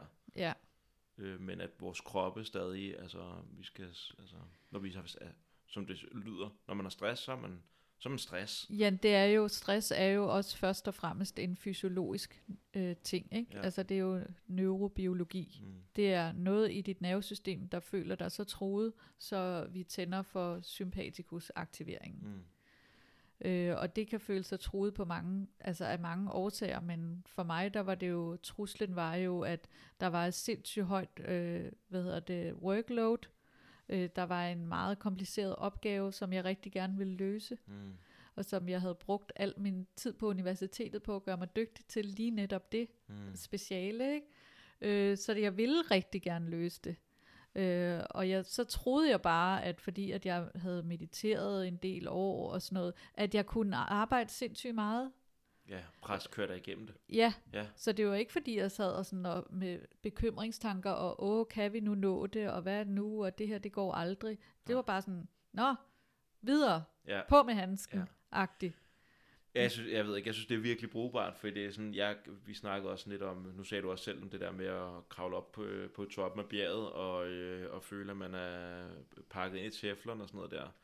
Og den kan jeg godt, øh, der kan jeg godt se mig, altså se, jeg er meget fascineret af drømme, og noget af det, som der er sket i mine drømme på det seneste, det er, at jeg er gået i gang med sådan en nedstignings øh, ting, øh, hvor jeg kan se, at der er nogle ting, altså der er også nogle tanker, der dukker op og sådan noget, som er, øh, fordi det er, det nedstigning er så åbenbart lige så svært som opstigning, kan jeg så se, for man skal også passe på, hvor man træder, og øh, ikke gå for hurtigt, og lade være med at bare styrte flyet ned og sådan nogle ting. Men øh, den der adskillelse mellem det fysiske og det mentale, eller ikke det adskillelse, det er et forkert ord, men at, at man godt kan have noget, der ligner angstsymptomer, for eksempel i dit eksempel, kropsligt, men at der ikke ligger den der, øh, halv, halvdelen af det er væk, som er hele den der mentale rumination, øh, negative tanker, bekymringer, alt muligt. Mm. Jeg synes bare virkelig, at det er godt egentlig, at, at, at sådan der, den der, at pege på, at man godt kan fjerne den ene, men det bare ikke betyder, at alt det andet, og så Ja. faktisk have, og det er jo en vigtig ting for folk, der mediterer meget, Ja, tænker jeg at sige, det der, jamen der er stadig en krop, der skal lyttes til, og en, og en menneskelig virkelighed, som vi bliver nødt til at referere tilbage til, fordi ellers, hey, ja, det kan ikke mere lige pludselig. ja. Ja. Fedt. Okay, eller fedt, det er måske ikke så meget sagt, men, men ja. Og der er jo også stadigvæk, altså, ja, vi skal tage os af vores daglige niveau af søvn og, og arbejdsbyrde og mængde, og, og så kan vi jo også have, nu talte vi lige om spiritual bypass, og, og jeg nævnte to, hvor jeg havde bypasset, og det jeg glemte at sige, det var den tredje. Så det, som jeg ved, jeg også havde bypasset min egen øh, såkaldte spirituelle øh, rejse, det var øh, de indtryk, jeg har haft med mig fra min barndom. Mm. Så det er jo også noget af det, vi kan rende rundt med i vores biologi, Mm. altså som har formet vores hjerne, som har øh, kodet vores, hvornår skal mit nervesystem Mm. gå i alarmberedskab, hvornår skal det reagere Mm. med at være lidt på vagt, der sker noget farligt derude. Mm. Måske reagerer, reagerer det allerede ved at tale med nogen, eller gå ind på et arbejde, ikke? Eller, øh, så det er jo også sådan noget, som vi på en måde også bliver nødt til at tage os af, mm. og som jeg havde tænkt sådan, det er fuldkommen forsvundet, alt sådan noget. Ja. Fordi at nu har jeg bare praktiseret medfølelse og herunder tilgivelse til alle mine forældre, og hvad der nu ellers har været i min historik, øh, så, er det, så er det klaret Mm. Ja, ja, færdig. Videre, og så, og så, Videre. og så komme til igennem det her stresskollaps en anerkendelse af, jamen der var måske stadig noget på et biologisk plan, neurobiologisk plan, som øh, skulle tage sig af. Mm. Mm. Der var stadigvæk et lille barn derinde, der har følt sig lidt for alene, lidt for let, lidt for meget forladt og sådan. Ja. Og vi snakkede også, og inden vi gik i gang her, der fortalte jeg om det her med, at der er den her øh, sådan ny linje, kalder de så nærmest, øh, pragmatic dharma, Mm. som er, øh, hvor at, at noget af det, som de siger, det er, at noget af det, som der skal, at vi skal have med i den moderne dharma, øh, er, er sådan en traumeforståelse og psykologisk forståelse, for det havde de bare ikke, da buddhismen øh, ligesom brød, altså da Buddha han kom med sine belæringer, der var der ikke en eller anden dybde psykologisk forståelse. Det handlede om sindets sådan øh, kvaliteter, man kunne træne det og komme ud af lidelse. Det handlede ikke så meget om at forstå, hvad mor og far gjorde ved os, og hvad, hvad det gør ved vores, du siger nervesystem, med vores psyke. Mm. Øhm, og hvis vi laver den der bevægelse, tænker hvor at man, når man sidder og mediterer, der kommer en tanke eller en følelse op, der er ubehagelig i gåseøjne, at vi bare ser øh, dens tomme natur, eller hvad det skulle være, så tager vi den ikke rigtig seriøst, og det kan være, at det netop er den der lille pige, eller for mit vedkommende en lille dreng, der sidder, og er den, der ligesom er roden til de her tanker, Ja. af det her, øh, den her følelse. Så der er et eller andet i at tage det seriøst og grave ned i det, som faktisk måske kan gøre, hvis, hvis vi virkelig har grundlæggende, virkelig dyb medfølelse for os selv, så lige præcis den bevægelse, man vil lave, Ja, ja. tænker jeg. Hvorfor bliver jeg så ulykkelig af at blive forladt af min kæreste? Ja, Øh, når videre, øh, nu laver jeg bare nogle gode ønsker for min kæreste, så kommer jeg videre, ikke? ja, I stedet for at sige, hvad er det i mig, der åbenbart er så ked af det. så ked af det, Ja. eller der reagerer så kraftigt på at blive forladt? Er det noget, jeg genkender fra tidligere? Ja, Er der noget der, vi kunne gå ind og kigge på? lige præcis. Ja, så der er faktisk, ja, det, det jeg tror jeg, det er noget, vi også har snakket om på podcast, eller øh, da vi gik i gang med det her med, at der virkelig også er en åbning i at se de der sårbarheder i os selv, Mm. og forstå dem. Der er jo en åbning til virkelig at få medfølelse for os selv. Ja, På sådan et dybt plan. Altså jeg synes, det er skide smukt, og det er virkelig dejligt arbejde at lave. ja, Ikke, når, måske ikke lige når man går i gang med det, men der er, den der, der er sådan en indre forsoning med dele af en selv, som man sl- slet ikke vidste, der stadig var der. mm. Øh, eller aspekter af en psyke, som man bare sådan... Man kan sidde nok så lang tid og lege og lave mindfulness, men det kommer ikke frem, det der barn der, fordi det, dets natur er at gemme sig, for det har det gjort lige siden ja, øh, en eller anden alder. det er rigtigt, ja. Ja. Eller klare den. Jeg klarer den alligevel. Ja. Altså, Klem- bypasser, ikke? Jo. Ja, Klem ballerne sammen, Ja. og ja, ja, på med handsken. mm, vi kører. Ja. Grinder. Det, skal, det, det går nok, det her. Ja. Yes. okay, så øhm, hvordan, hvad gjorde det så ved... Øh, altså, det er jo virkelig en radikal mur en eller anden, på en eller anden øh, måde, som din buddhistiske forestilling øh, har ramt, tænker jeg. Fuldkommen. Ja. Hvad gjorde det ved din forståelse af buddhismen og praksis og meditation og øh, sådan? Øhm, det gjorde det, at øh, i, i første omgang, der, øh, der mistede jeg evnen til at meditere. Så det kunne jeg ikke. Hmm. Så det, det, var, det var mange år, jeg ikke kunne det. Øh, men hvor jeg så mine lagemager, og jeg tog stadigvæk hen og, og var sammen med dem. Og, øh, men øh, jeg kunne simpelthen ikke meditere, og det undrede jeg mig meget over. Så hver gang jeg sad og mediterede, så fik jeg faktisk noget af de her følelser, som øh, kunne have været et angstanfald, ikke? Mm. Men sådan fik jeg det. Så Mm. det var meget, meget ubehageligt. Øh, så det, jeg følte, at det, det kunne jeg ikke. Øhm, s- og så var der altså sådan en undren over, hvorfor sker det her? Fordi det stod, forstod jeg i lang tid ikke. Altså det er først senere, da jeg begynder så at tage en uddannelse som traumaterapeut, at jeg virkelig begynder at forstå det. Øhm, øh, så der var også sådan et eller andet øh, der er et eller andet, der mangler. Sådan havde jeg det, ikke? Mm. Der er et eller andet, der har manglet her. Øh, men egentlig faktisk, når jeg lige tænker mig om i det, jeg skal lige ta- tale mig ind i det, det som der allerførst kom op, det var, øh, skam er nok sådan lidt for stort ord, men det var sådan flovhed. Ja.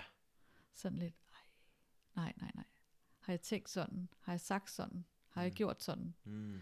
Så det var bare, jeg tror, jeg havde sådan et år, hvor at jeg ser bare for mig, at jeg bare ligger på sofaen og sådan hele tiden sådan, åh, Ja, du sidder og tager dig ret kraftigt til hovedet lige nu. Ja. Fuck, fuck, fuck, fuck. ja, sådan, ej, har jeg virkelig, puha, har jeg tænkt sådan, ej, fuck. Så der var sådan masser af ting, altså, øh, jeg vil sige, at øh, sådan så, set, sagt med buddhistisk sprog, så var det meget kraftig nedbrydelse af stolthed. Mm. Ej, det var da en dejlig måde at sige det på. Så det var, altså, det var sådan noget med, altså jeg får bare smidt i hovedet sådan hele tiden. S- Sådan et stor idiot har du været. Sådan her har du været. Sådan Ja. her har du været. Så Uh. ja, øh, s- så øh, og, og det er jo, øh, altså jeg så det som, at det var mit ego, der fik et par kæmpe lusinger Mm. øh, he- hele tiden. Men jeg kunne også godt have gået helt i hundene over det. Altså, det Mm. kunne man også have gjort, ikke? Ja, ja. Øh, øh, fordi samtidig så, øh, jeg var sådan rimelig intelligent. Øh, det var jeg ikke på det tidspunkt. Jeg kunne ikke tænke, jeg kunne ikke huske, jeg kunne ikke læse, jeg kunne ikke noget. Jeg kunne ikke arbejde. Så hele min identitet er på en måde forsvundet. Mm. Så det var sådan et kæmpe tab af identitet. Altså, øh, inden for det psykedeliske snakker man om egoopløsning, ikke? At det Ja, lyder lidt, Ja, men det, det er var sådan det. en real life uh, ego dissolution. Ja. Lige der. Fuldkommen Ja. real life. Ja. Så, øh, så er der også noget med, at jeg tog en masse kilo på, så min krop forandrede sig. Det var sådan, når jeg gik ud, så var det, altså, som jeg sagde, jeg kunne få blackouts. Øh, jeg følte mig overvældet, så jeg, jeg gik sådan, altså virkelig ind i min egen verden, hvor at jeg har, altså, jeg har gået øh, i sådan, hvad hedder det, konsulentverden, og har skulle være meget på, ikke? Og Mm.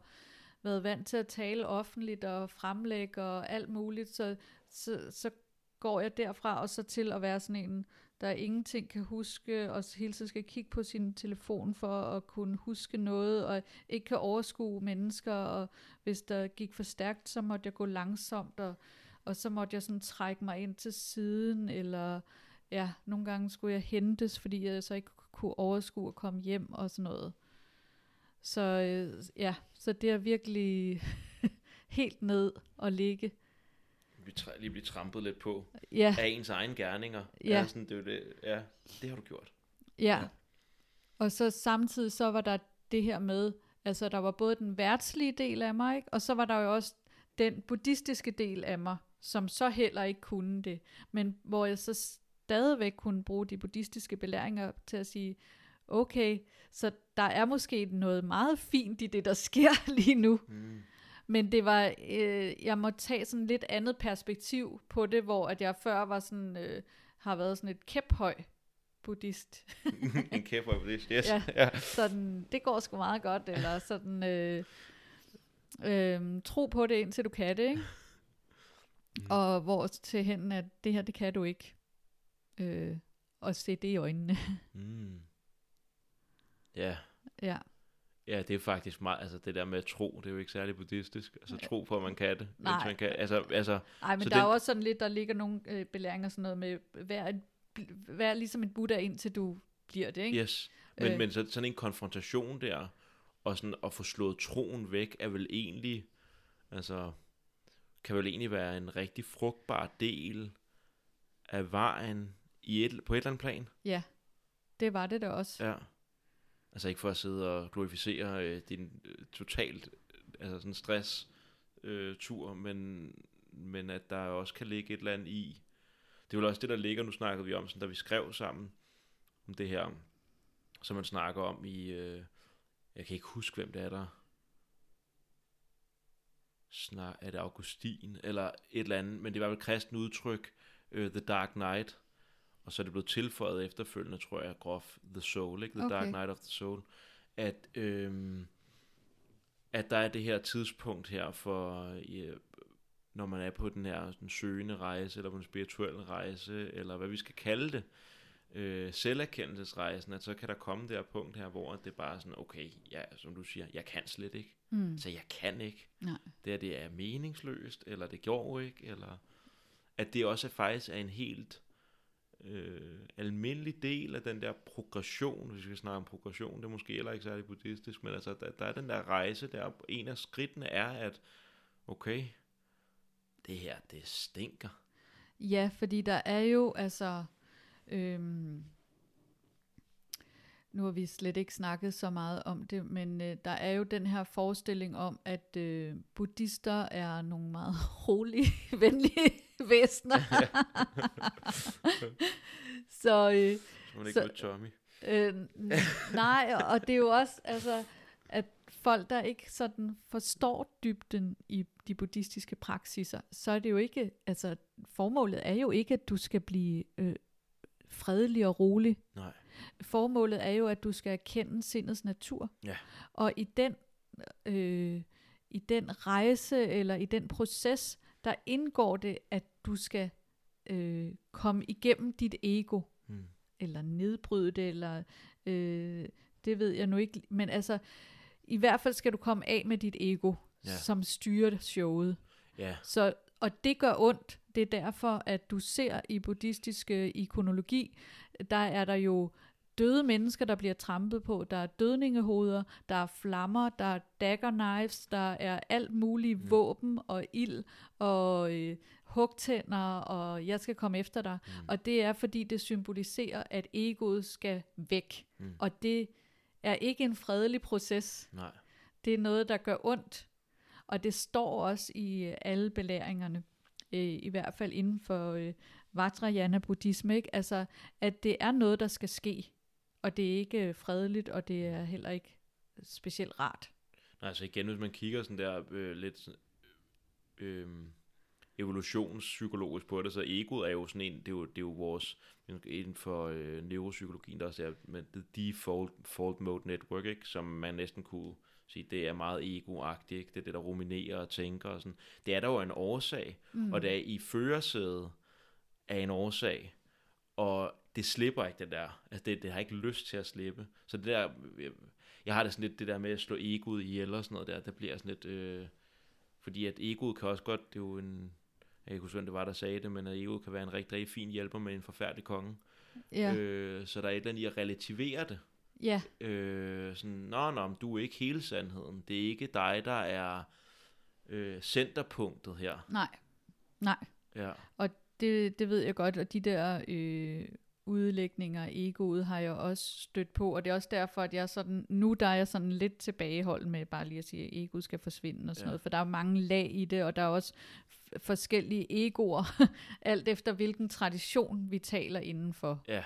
Ikke? Hmm. Så, øh, så det er jo, altså det er heller ikke noget, som øh, bare skal forsvinde, øh, hvis du jeg er ikke særlig boglig inden for buddhismen, men der, der bliver beskrevet inden for de her udviklingstrin 12 bodhisattva-trin, og og det er sådan meget øh, sådan specifikt beskrevet forskellige udviklingstrin, og der slår du forskellige fli af dit ego hele vejen op, ah. så det er jo heller ikke bare sådan her. Nej. Der er mange forskellige grader af det. Ja, okay. Så, og det kan jeg slet ikke gå ind i at forklare, fordi at øh, da jeg var på de kurser, der var det alt for kompliceret for mig, så jeg sad bare sådan, der er sikkert noget af min underbevidsthed, der opfatter det her, men fuck, altså, de kunne lige så godt have stået og læst latin for mig.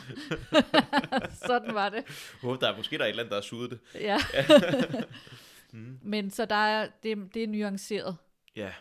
Men i hvert fald, så er det en del øh, af det, det er at deal med det der ego. Ja og, og det fik du så, øh, øh, øh, vi kom fra der med The Dark Night of the Soul, og, sådan, og der med, at, at den proces, når man begynder at øh, ligesom nedbryde, eller relativere, eller skabe en ny relation til, hvis man skal være rigtig pædagogisk, til egoet, så øh, at det bliver det ego der, det, øh, det frigiver en masse turbulens og ubehagelige følelser, og det er bare ikke særlig, det gider ikke at ligge sig.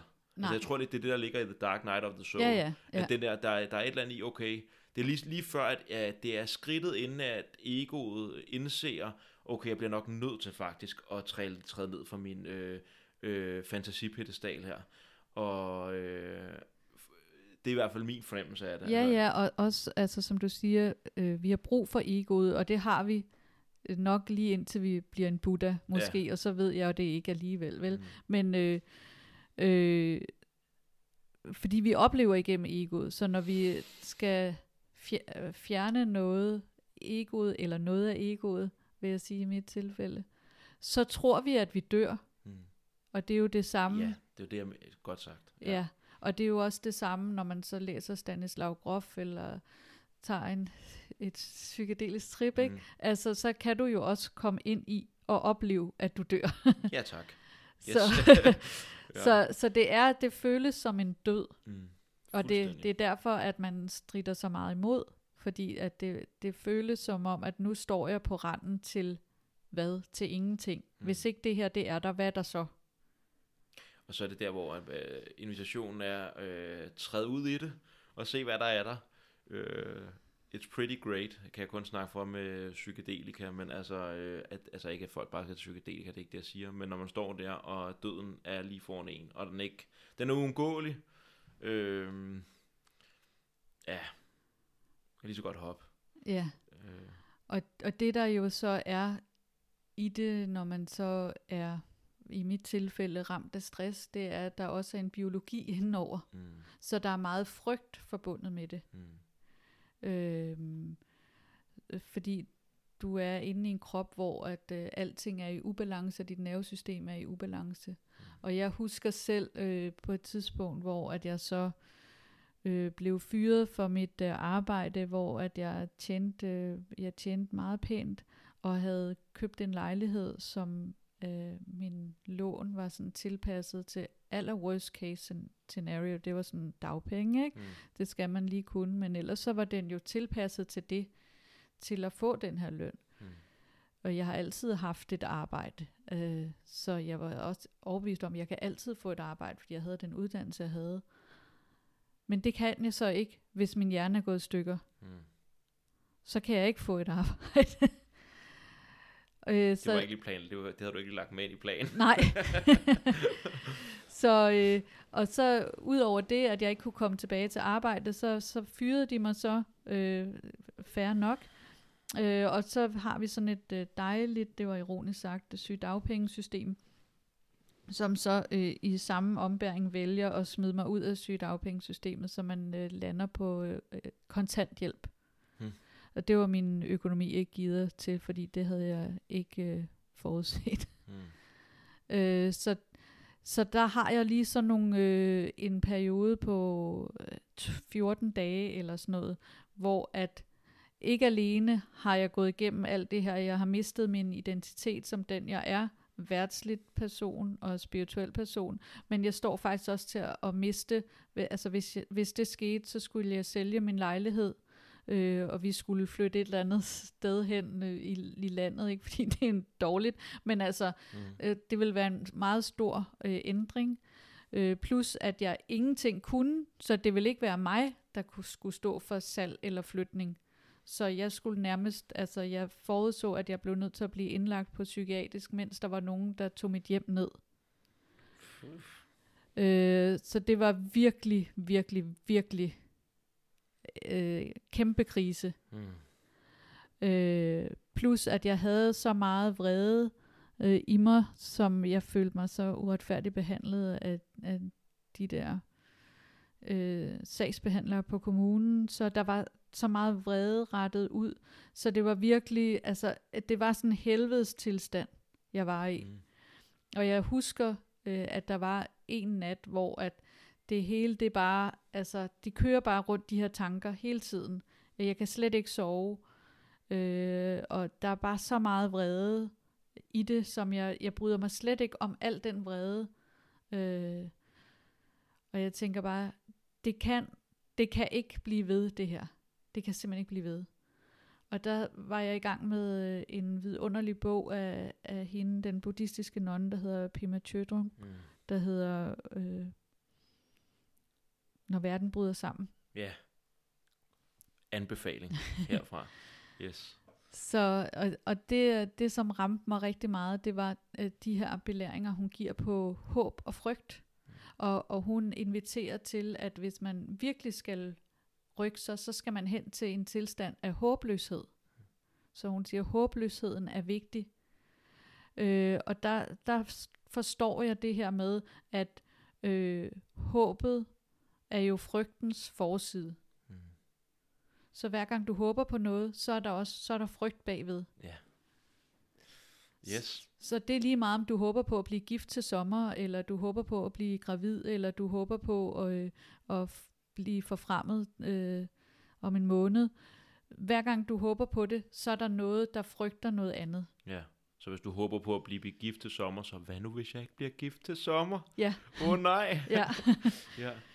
Ja. øhm, så, så det fik mig faktisk til, at jeg lå der fuldkommen forfærdet og søvnløs, til at sige, jamen, nu træder jeg ud i håbløsheden. Mm. Det vil sige, at jeg opgiver et alt, alt håb om, at den her økonomi bliver reddet. Jeg er klar til at gå på psykiatrisk afdeling, Mm. øh, og folk sælger mit hjem og pakker det ned. Øh, jeg er klar til, at jeg aldrig får det bedre. At det er sådan her, jeg er resten af mit liv. Mm. Total accept. Ja, jeg er klar til det hele. Ja. Og så, øh, så forsvandt det. Tada! wow. Altså sådan der? ja, Vildt nok. jeg havde det stadig dårligt. Ja. Men Ja. håbet forsvandt, og dermed også frygten. Ja. Jeg har øh, tit tænkt over det der med, jeg tror det er i Bibelen, hvor de snakker om tro, der bliver snakket om tro, håb og kærlighed. Og tit når der bliver sagt det, så der er også en eller anden dansk sang, ikke, med tro, håb og kærlighed. Ikke? Jeg kan ikke synge. Men den, øh, der har jeg altid tænkt, jamen, øh, i sidste ende, der tænker jeg kun, at det er kærligheden, der, burde, der får lov til at overleve der. ja. Fordi de to første, de trækker os jo egentlig væk fra, ja, for fra nuet. Ja, og har netop den der bagside der. ja, Altså når der er noget, vi ønsker så er der noget, vi er, noget andet, vi virkelig ikke vil have. ja, Jeg vil godt have godt, jeg ønsker mig godt vejr i morgen. Hvad hvis det bliver lortevejr? Ja. Hvad så? ja. ja. Øhm, den er helt glemt. Det er jeg glad for, at du lige mind- mindet mig om. Den der med bagsiden, det er virkelig en god, under, en god undervisning. Ja. ja. Så, øh, det var det, der, det, så du havde faktisk en, En Dark, The Dark Knight. Ja. der var den. ja. Vildt nok. Og hvad, hvordan, hvordan øh, altså var, var, var det så, så du havde det stadig dårligt, men var det sådan derfra, kunne du så se, at nu var modstanden lidt på, Altså, der væk. skete det meget mærkelige, at jeg vandt sagen over kommunen for anden gang, og jeg fik en masse penge fra mit pensionsselskab, og øh, dem brugte jeg på at øh, gå i terapi og tage en traumaterapeutuddannelse selv senere. Så, så altså, der kom det ud af det, at tingene faktisk ændrede sig. Mm. Men selvfølgelig får jeg næsten lyst til at sige, men det skal jeg nok lade være med at sige, men altså, der ja, er et det eller er andet også i sådan der, lidt øh, ah, nemesis står lidt og kigger på, ikke? Og sådan, men øh, ja. der forstod hun, så skal hun have. Nu får hun fandme. jeg tør næsten ikke sige det, men altså, jo, det, så der, der skete sådan et stort skifte der, ja, øh, og, øh, og jeg havde det stadigvæk dårligt i rigtig lang tid, og jeg, selvom jeg kom ud af det her, øh, som man vel på engelsk kalder sådan brain fog tilstand, hvor jeg ingenting kunne med mit hoved, ja. øh, så havde jeg, skulle jeg stadigvæk opbygge øh, kapacitet i mit nervesystem til at kunne rumme mere og mere, Mm. Øh, og senere så røg jeg ind i sådan fysiologisk udbrændthed, hvor jeg så gik helt ned på øh, energi. Mm. Men der var mit hoved så kommet med, så min hjerne godt kunne bruges igen, men jeg kunne ikke særlig meget. Så jeg skulle igennem en masse ting. Spørgsmål. Når man, øh, når, når, når øh, hjernetogen, når den der tog er væk, og, og, det, og, og du øh, sådan rent fysiologisk er udmattet, øh, er, er kapaciteten for med- meditation øh, tilbage? Kan du meditere der igen? Ja, så, så kunne jeg bedre meditere på det tidspunkt, og nu, Ja. nu er jeg sådan tilbage igen, kan man sige, til normal tilstand. Okay. Hvor lang tid tog det at komme tilbage til normal tilstand? Syv Dagen år. Der? Så, la- så okay, så lyt til, lyt til nervesystemet, lyt til kroppen, inden at man, man virkelig ligger syv år. Hold da kæft, mand. Wow. Vildt nok. Ja. Men det var så, altså på en måde, så var det også altså, i en større accept af, at det, det er sådan her, det er. Så jeg, var, jeg gik ikke rundt sådan, øh, jeg, jeg vil ikke sige 100% uden håb, fordi at der var der noget i mig, der tænkte, det kunne være virkelig dejligt, hvis jeg fik min gamle krop tilbage. Apropos relativering øh, af egoet, ja. eller det der med, at der er stadig noget, ja, men det bare ikke er, fylder det hele. ja. Ja, Øhm, men nu ser vi, det var mere sådan, ikke? ja. Så det var ikke sådan øh, hele tiden, og åh, hvor er det dog forfærdeligt, at jeg ikke kan det her. Åh, hvor er det dog, øh, og bliver det nogensinde bedre. Det var ikke med den på.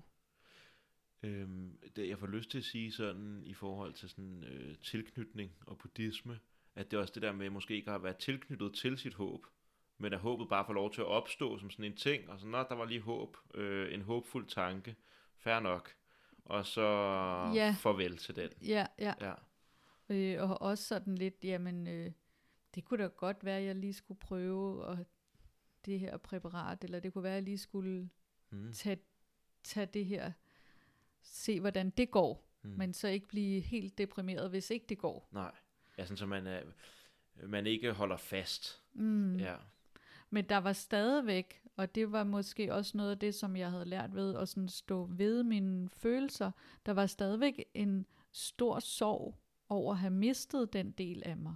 mm. Altså sådan, hvad, for, hvad for en del? ja, men den del, der kunne alt muligt. Ja, Altså Ja. sådan, så er jeg lige øh, sammen med mine veninder eller sådan noget. Det er sådan tit, hvor det går op for mig. Så kan de lige blive længe oppe, eller de kan lige løbe en tur, øh, så løber vi skulle lige kagen af fra i går, eller et Mm, eller andet, mm. hvor det er sådan, det kan jeg ikke. mm. Det kan min krop ikke. Jeg kan ikke bare lige, øh, hvad hedder det, køre på nogle reserver. eller, ja, Så hvad, øh, sorg er noget, vi ikke, hvordan, hvad gør du, hvad, hvad har du gjort med, hvordan har du håndteret, eller hvordan har du gjort med sorgen? Det ved jeg ikke. Jeg tror bare, den har... Jeg tror faktisk, at den har fået lov til at være der i forhold til tidligere i mit liv, Mm. hvor... jeg skal lige have en tår vand. Ja, gør det.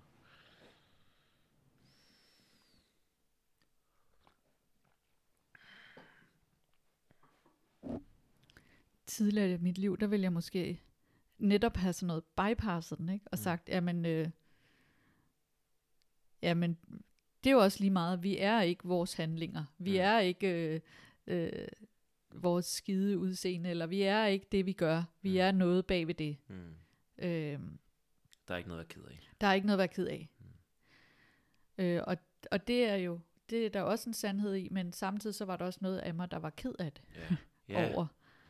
Øh, ja, Okay, og så du, der, det fik lov til at være ked af det. ja. Ja. Og det var næsten, jeg blev nærmest irriteret, når folk så prøvede at sådan berolige mig, eller sådan, Nå, det skal nok gå godt, eller sådan noget. Så, så nej, det, det kan godt være, at det aldrig går godt. Mm. Og det skal have lov til at være sådan. Ja. Jeg, øh, jeg synes, ved, det peger meget godt ind i den der, bare i forhold til sådan en relativ og ultimativ sandhed, det der med, hvis man kun holder fast i den der ultimative sandhed, at alt er bare tomt, eller alt er Gud, eller hvad, hvad for en tradition man nu snakker ind i, at så er der bare den der, den der relative ting, den der lille, det lille mig, som er ked af det, Ja, at det bliver gjort til ingenting, og det gør skide ondt på det lille mig. ja, Og det er ikke særlig, hvis vi skal snakke kærlighed og medfølelse og sådan noget der, det er fandme ikke særlig kærligt og medfølende nej, for den del. Nej. Altså giv det nu lov, hvis der var et barn, der var ked af det, hvad gør vi så? Så til det, hold nu din kæft lad med tude. Så vil du tænke, hvad Ja. fanden, hvad laver du mand? Skal Ja. du da ikke snakke til barnet? nej, Men når det er til os selv, så har vi det helt fint. ja, ja. Eller ofte i hvert fald, helt fint med det. Ja. Og det føles så dejligt. Altså, det føles virkelig rart at lave den omvendte. Det gør det. Og også når vi, og jeg synes, det er rigtig fint, det der du siger med, at det kan irritere helt, når der er så nogen, der prøver sådan at få, at fikse en sorg. At du skal Mm. ikke være ked af det mere, du skal ikke græde.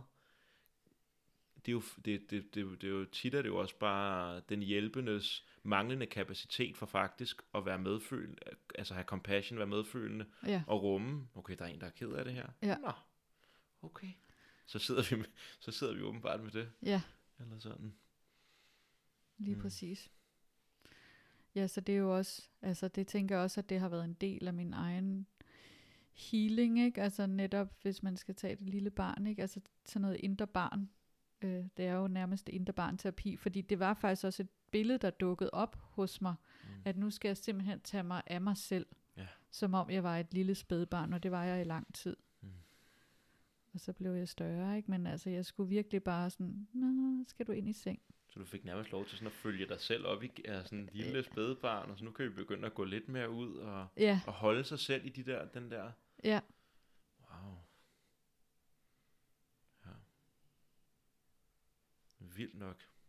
Og nu, øh, jeg tænker egentlig, vi er kommet ret godt rundt om ret, ret meget. mm. sådan. Jeg tror alt det, som jeg sådan lige tænkte over på vej hen i bilen, har vi sådan fået snakket om. Øhm, er der noget, hvor du sådan tænker, at du gerne vil... Altså det, som der har generet mig allermest, nu fortalte jeg også, at jeg havde skrevet en kronik, som jeg så åbenbart, fordi min hjerne ikke virkede, ikke har sendt ind til nogen. Jeg tror endda, jeg havde, jeg havde, jeg tror så, at jeg havde aftalt med Kristelig Dagblad. Men det har jeg så glemt. Det var meget sjovt. Ind med den. Men øh, det, det, der lå mig meget på sinde på det tidspunkt, da jeg skrev den, det var det her med, at øh, meditation, det bliver nærmest brugt som sådan et øh, medicament Ja. ja. mod stress og mod hvad som helst. Og det, det opponerer jeg bare sindssygt meget imod. Hmm. øhm, fordi sådan var det ikke hos mig. Hmm. Nej, men altså, sådan var det ikke hos mig. Og jeg kan også se, at det, det er jo, hvis man så går ned i netop, øh, altså i hvert fald buddhistisk meditation, som jo er sådan øh, moderen til, til mindfulness og hele den bølge, ikke? at øh, det er ikke det, der er formålet med det. Meditationen skal ikke øh, bare gøre dig rolig, Nej. øh, og øh, hvad hedder det, den skal ikke gøre dig i stand til at klare alt muligt, øh, øh, alt det her, så i min optik, opkørte samfund, vi har, hvor vi arbejder alt for meget og skal klare alle for mange ting. Det er ikke, meditation er ikke lavet til, at du skal kunne blive et superhuman og kunne klare alt det. Meditationen er lavet til, selvfølgelig er der aspekter af det, der skal give en beroligende effekt, men den kommer altså øh, ikke, fordi du sådan du løber rundt 24/7. Det er, det, er, det er noget på et indre plan, og som også kræver, at du er forholdsvis rolig i noget af tiden i hvert fald. Ikke? Mm. Og så skal den øh, udvikle dig til, at du så netop kan komme igennem de her egolag. Så at jeg blev, af min læge fik jeg at vide, at jeg skulle meditere, da jeg var sygemeldt med stress. Det har jeg prøvet. ja.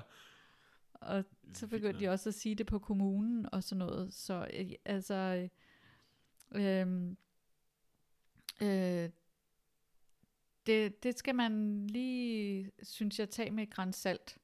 Øh, og, og det, som jeg især har oplevet, så det er, hvis, eller hvad hedder det, opdaget, øh, også gennem teori, hvis du har at gøre med et, et nervesystem, der er alt for stresset eller traumatiseret, så kan du fremprovokere mere stress og traumereaktioner ved at sætte folk i meditation. Mm.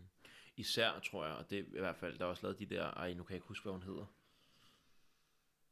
Der er, der er begyndt at blive fokus også på øh, negative effekter af meditation. Ja, ja, ja. Øh, Ja, den har jeg også, Willoughby Britton, tror jeg, Ja, ja. hun hedder.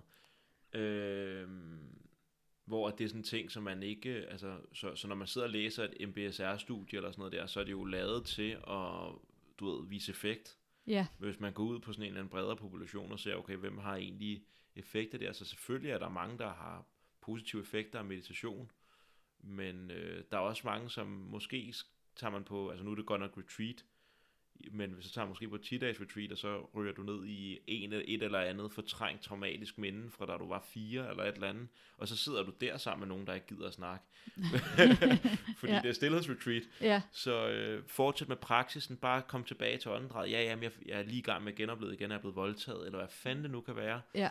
Øhm, Og, og fordi du så i, i mange meditationer, ikke, altså arbejder med noget, der er i stillhed, så, øh, så det, som man vil så inden for det her, the polyvagal theory, ikke, altså så vil man faktisk sige, at man vil blive anbragt i en free state, mm, hvor du ikke kan få traumet ud. mm, Så, øh, så den her høje energi, den kan bare blive kørt op og op og op og op, og du ved ikke, hvad du skal gøre ved den. mm.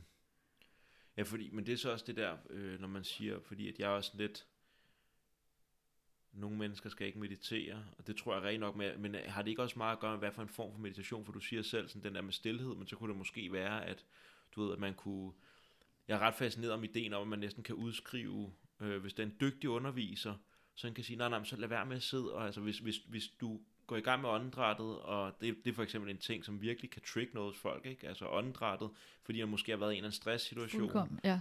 og så går du ned i åndedrættet, og så bliver du det genaktiveret, øh, så kan det måske være, at det er mere rart at sidde og øh, køre et mantra, eller kigge på et stearinlys, eller mærke sin tommelfingre, eller Gå en langsom gå en tur. langsom tur, ja, Ja. altså øh, rest in peace Thich Nhat Hanh, altså øh, gå en sådan gå meditation. Ja, Øhm, så er der også et eller andet i, at det som vi får udskrevet af lægen, MBSR eller sådan noget, det er sådan en så begrænset del af, hvad det vil sige, og det er kun lavet til at vise, at det kan reducere stress. Og øh, stressreduktion er ikke andet end en bivirkning af meditation. Det er altså sådan, jeg altid plejer at snakke om. Det Ja. er kun en bivirkning. ja, lige Det er præcis. slet ikke det, det handler om. Nej, Og det er så ærgerligt, at det bliver gjort til at handle om det. ja, det er det fordi nemlig. at man... Øh, ja, det er bare... Øh, det er faktisk... Øh, hvad, hvad, ej, det er nederen at bruge det ord her, men jeg synes fandme, det er uartigt. Eller sådan for sådan kapitalisme, at man bare går ind og tager noget så smukt ud af nogle traditioner, som egentlig handler om at reducere lidelse og bringe indsigt omkring tingenes sande natur, og så handler det om, at vi lige skal stressreducere lidt, sådan så at 40 timer om ugen, 50 timer om ugen, det er da ikke så slemt. Nej, Skal du have nogle arbejdstimer? ja.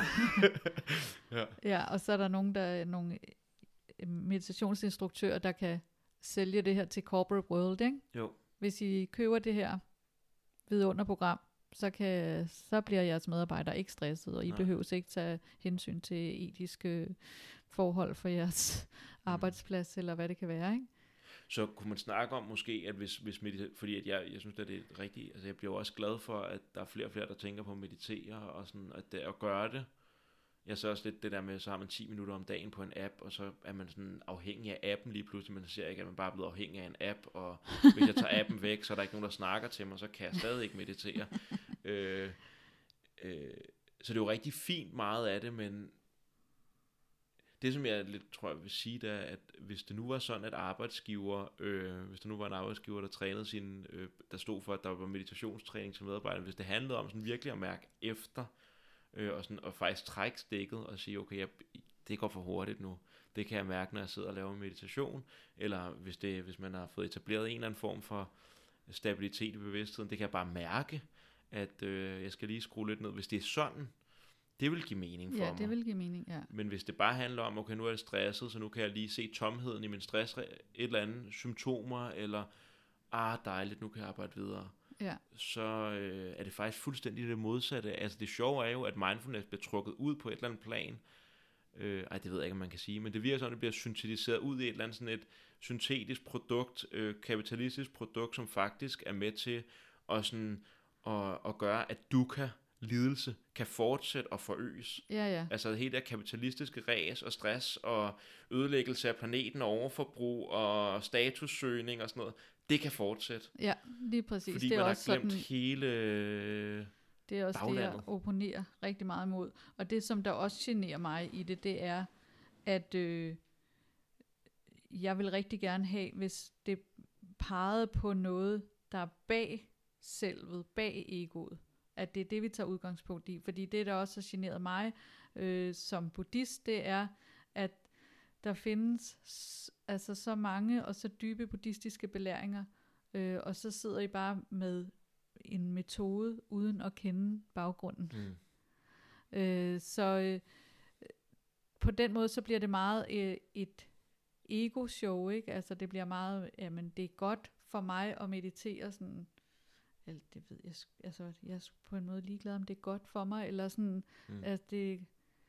Øh, Ja, jeg forstår dig. Øh, Ja. og, og det kan også meget let blive, altså jeg møder, fordi at jeg har øh, klienter med stress i behandling, ikke? som har mødt det samme som mig med, at de skal bare meditere, og så kan de ikke.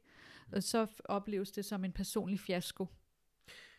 Ja, det, ej, det er egentlig også ret øh, interessant, ikke? MBSR øh, er stressreducerende, og så får han ud af lægen, du skal meditere, og så en af, en af symptomerne ved virkelig at være kraftigt ramt af stress, det er, at man har brain fog, så man kan ikke meditere. Ja. Så. Super, Ja. super. så, øh, så velkommen til, ikke? Øh, og så er man bare en fiasko med en fiasko på. Så, øh, og det er jo også fordi, at så har du he- hele den her ligning med, hvad er det egentlig meditationen skal pege på. Den skal ikke bare pege på mig, der bliver rolig, eller mig, der bliver bedre til mit arbejde, eller øh, mig, der øh, bliver, hvad ved jeg, et eller andet. Men den skal pege på mit sind, men den skal pege på mit sinds kvaliteter, den skal pege på noget, der er bagved mig, Mm. noget, der er der, øh, der ikke nødvendigvis ser ud som mig, noget, der ikke forsvinder igen, når jeg dør. Mm. Den, skal, den, skal, den skal pege på nogle uforgængelige kvaliteter. Ja. Ja, og nu er vi ved de der kvaliteter igen. Kan vi snakke lidt om dem? Ja, Fordi jeg synes, jeg synes faktisk, det er rigtig, øh, rigtig væsentligt. Jeg synes, der er et eller andet... Øh, jeg kan meget godt lide det der begreb, Mac Mindfulness. Altså, at man har, man har fået sådan nogle meget, meget hurtige begreber omkring, hvad det vil sige at meditere, hvorfor man gør det, og øh, det handler om, at du ikke skal tænke mere. Eller sådan, der, der er sådan nogle, sådan Ja. nogle meget, meget hurtige slogans, der næsten kommer med, det reducerer stress, eller det er sundt for dig, eller øh, sådan. Men det, det handler forbedrer om... din søvn, og ja, Ja, ja, ja lige præcis. Ja, du bliver, du bliver bedre til alle mulige ting. Du bliver meget bedre. Øh, ja, hvad det kan være. I hvert fald, du sagde også til at starte med det her med, at det handler faktisk noget om nogle grundlæggende kvaliteter. Du bruger ordet sindet, øh, hvor jeg tit snakker om bevidsthed, for det kommer meget på, jeg tror, hvad for nogle traditioner Ja. også, med, der man har læst, eller sådan øh, blevet mødt af. Men det gælder om at, fi- øh, om at opdage og kultivere grundlæggende kvaliteter af sindet, eller ja, så hvad er, det- hvad er det? Ja. Er det sådan lidt en stor mundfuld lige at tage, men Ja, nej, altså det, nu taler jeg så ud fra buddhismen, ikke? Og Ja. der vil man jo så sige, at det som den historiske Buddha, som levede for cirka 2500 år siden, pegede på, det er, at øh, sindet har øh, tre øh, kvaliteter. Øh, det er glad, det er medfølende, og det er frygtløs. Mm. Så øh, det er glæde, fordi at det kan se, at der er ikke nogen øh, adskillelse mellem øh, mig og dig og rummet imellem os. Så alt kan ske. Mm.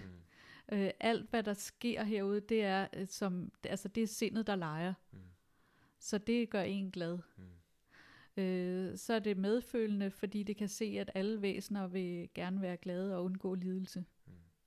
Så, så, så kommer man automatisk ud af sig selv og er egentlig mere forbundet med alle levende væsener. Ikke? Og Ja. siger, jamen vi, lever, vi, vi, er, vi vil grundlæggende det samme alle sammen. Ja. Og det, det, hvis man virkelig ser det, så gør det bare en medfølende. Mm. Og så bliver det frygtløst, fordi at, øhm, at det kan, når sindet ser sig selv, altså erkender sig selv, så ser det, at det kan ikke forsvinde. Det er ikke Mm. blevet lavet på noget tidspunkt, og det forsvinder heller ikke. Mm. Når kroppen forsvinder, så forsvinder sindet ikke. Mm. Så det gør os frygtløse i den forstand, at vi er ikke bange for at miste denne her krop. Det jeg snakker om, det er, når vi erkender sindet. Altså det er de her kvaliteter, der ligger i vores sind allerede, og som vores ego øh, har sat sådan slør hen over, og Mm. som vi ikke nødvendigvis erkender. Men det, det er det, vi gerne vil erkende som buddhister. Ja. Så vil vi gerne gå hen til at de her iboende kvaliteter i sindet, som allerede er der, at de får lov til at skinne frit, Mm. hvis man kan sige det på den måde. Ja, så øhm, glad, medfølende, frygtløs. Yes. Og så hænger de jo vildt meget sammen. Ja, ja. Altså, det er Ja. jo, ja, de er jo, det er jo også noget, det er jo også en god ting med buddhismen, ikke? Det er, at alt det er sådan, belæringerne, det er bare, i sidste ende, så er der ikke så meget adskillelse, er der bare ikke særlig meget af i bund og grund, Nej, når alt kommer til alt. Og altså, det er noget, som jeg øh, synes virkelig er, er vigtigt tit, når, når der bliver snakket om det buddhisme, eller øh, indsigt for hinduisme, eller hvor det er, det der med, at, øh, at når kroppen forsvinder, så forsvinder øh, sindet, eller bevidstheden, eller hvordan vi vil sige det, ikke? Så tit så er der sådan en eller anden fornemmelse af, at så fortsætter, det kan hurtigt blive sådan en eller anden øh, form for øh, øh, himmel, især blandt Mhm. vestlige mennesker, tror jeg, sådan en, øh, så er der en ny himmel, vi kan komme til. Altså, øh, der er også mange, der tror, at nirvana, det er bare buddhisternes øh, himmel. oh, men, ja. det, men, men jeg tror bare, det er vigtigt at pege på det der med, at det faktisk er, ligesom din der håbløshed, det der med faktisk at give helt op. ja. Øh, ikke som noget negativt, men sådan, at, at øh, det der mig, det er ikke det, der fortsætter. Det er ikke det, Nej, der er øh, uforgængeligt, der ikke kan gå i stykker øh, og sådan nogle ting. Det er ikke det. nej det, men det er man, der- kan, man kan også kalde det strømmen af bevidsthed. Ja, ja. Fordi så får det sådan et uh, energetisk, mere energetisk perspektiv. Ikke? Proces. Ja. ja udfoldende. Ja, Øh, så den bliver ved. Men det kan være, den har så mange indtryk i sig, så den er bange og gemmer sig under en sten, hmm. når min krop dør. Og så vil jeg ligge der under en sten og være bange for alt det, der sker, som på et bad trip. Mm, ja. Øh, og så øh, på et tidspunkt, så vil jeg blive tiltrukket af to salamander, der kommer ind og parer sig. Og så vil jeg blive genfødt som en salamander. Eller det kan være, at jeg havde trænet mig i at være så meget i en tilstand af, som faktisk er mega skræmmende, uden krop, uden håb. Og at jeg kan være i den tilstand, og måske styre min bevidsthed der. Og så er vi inde i noget med, hvor at vi så kan måske meditere, når vi så forlader kroppen. Mm.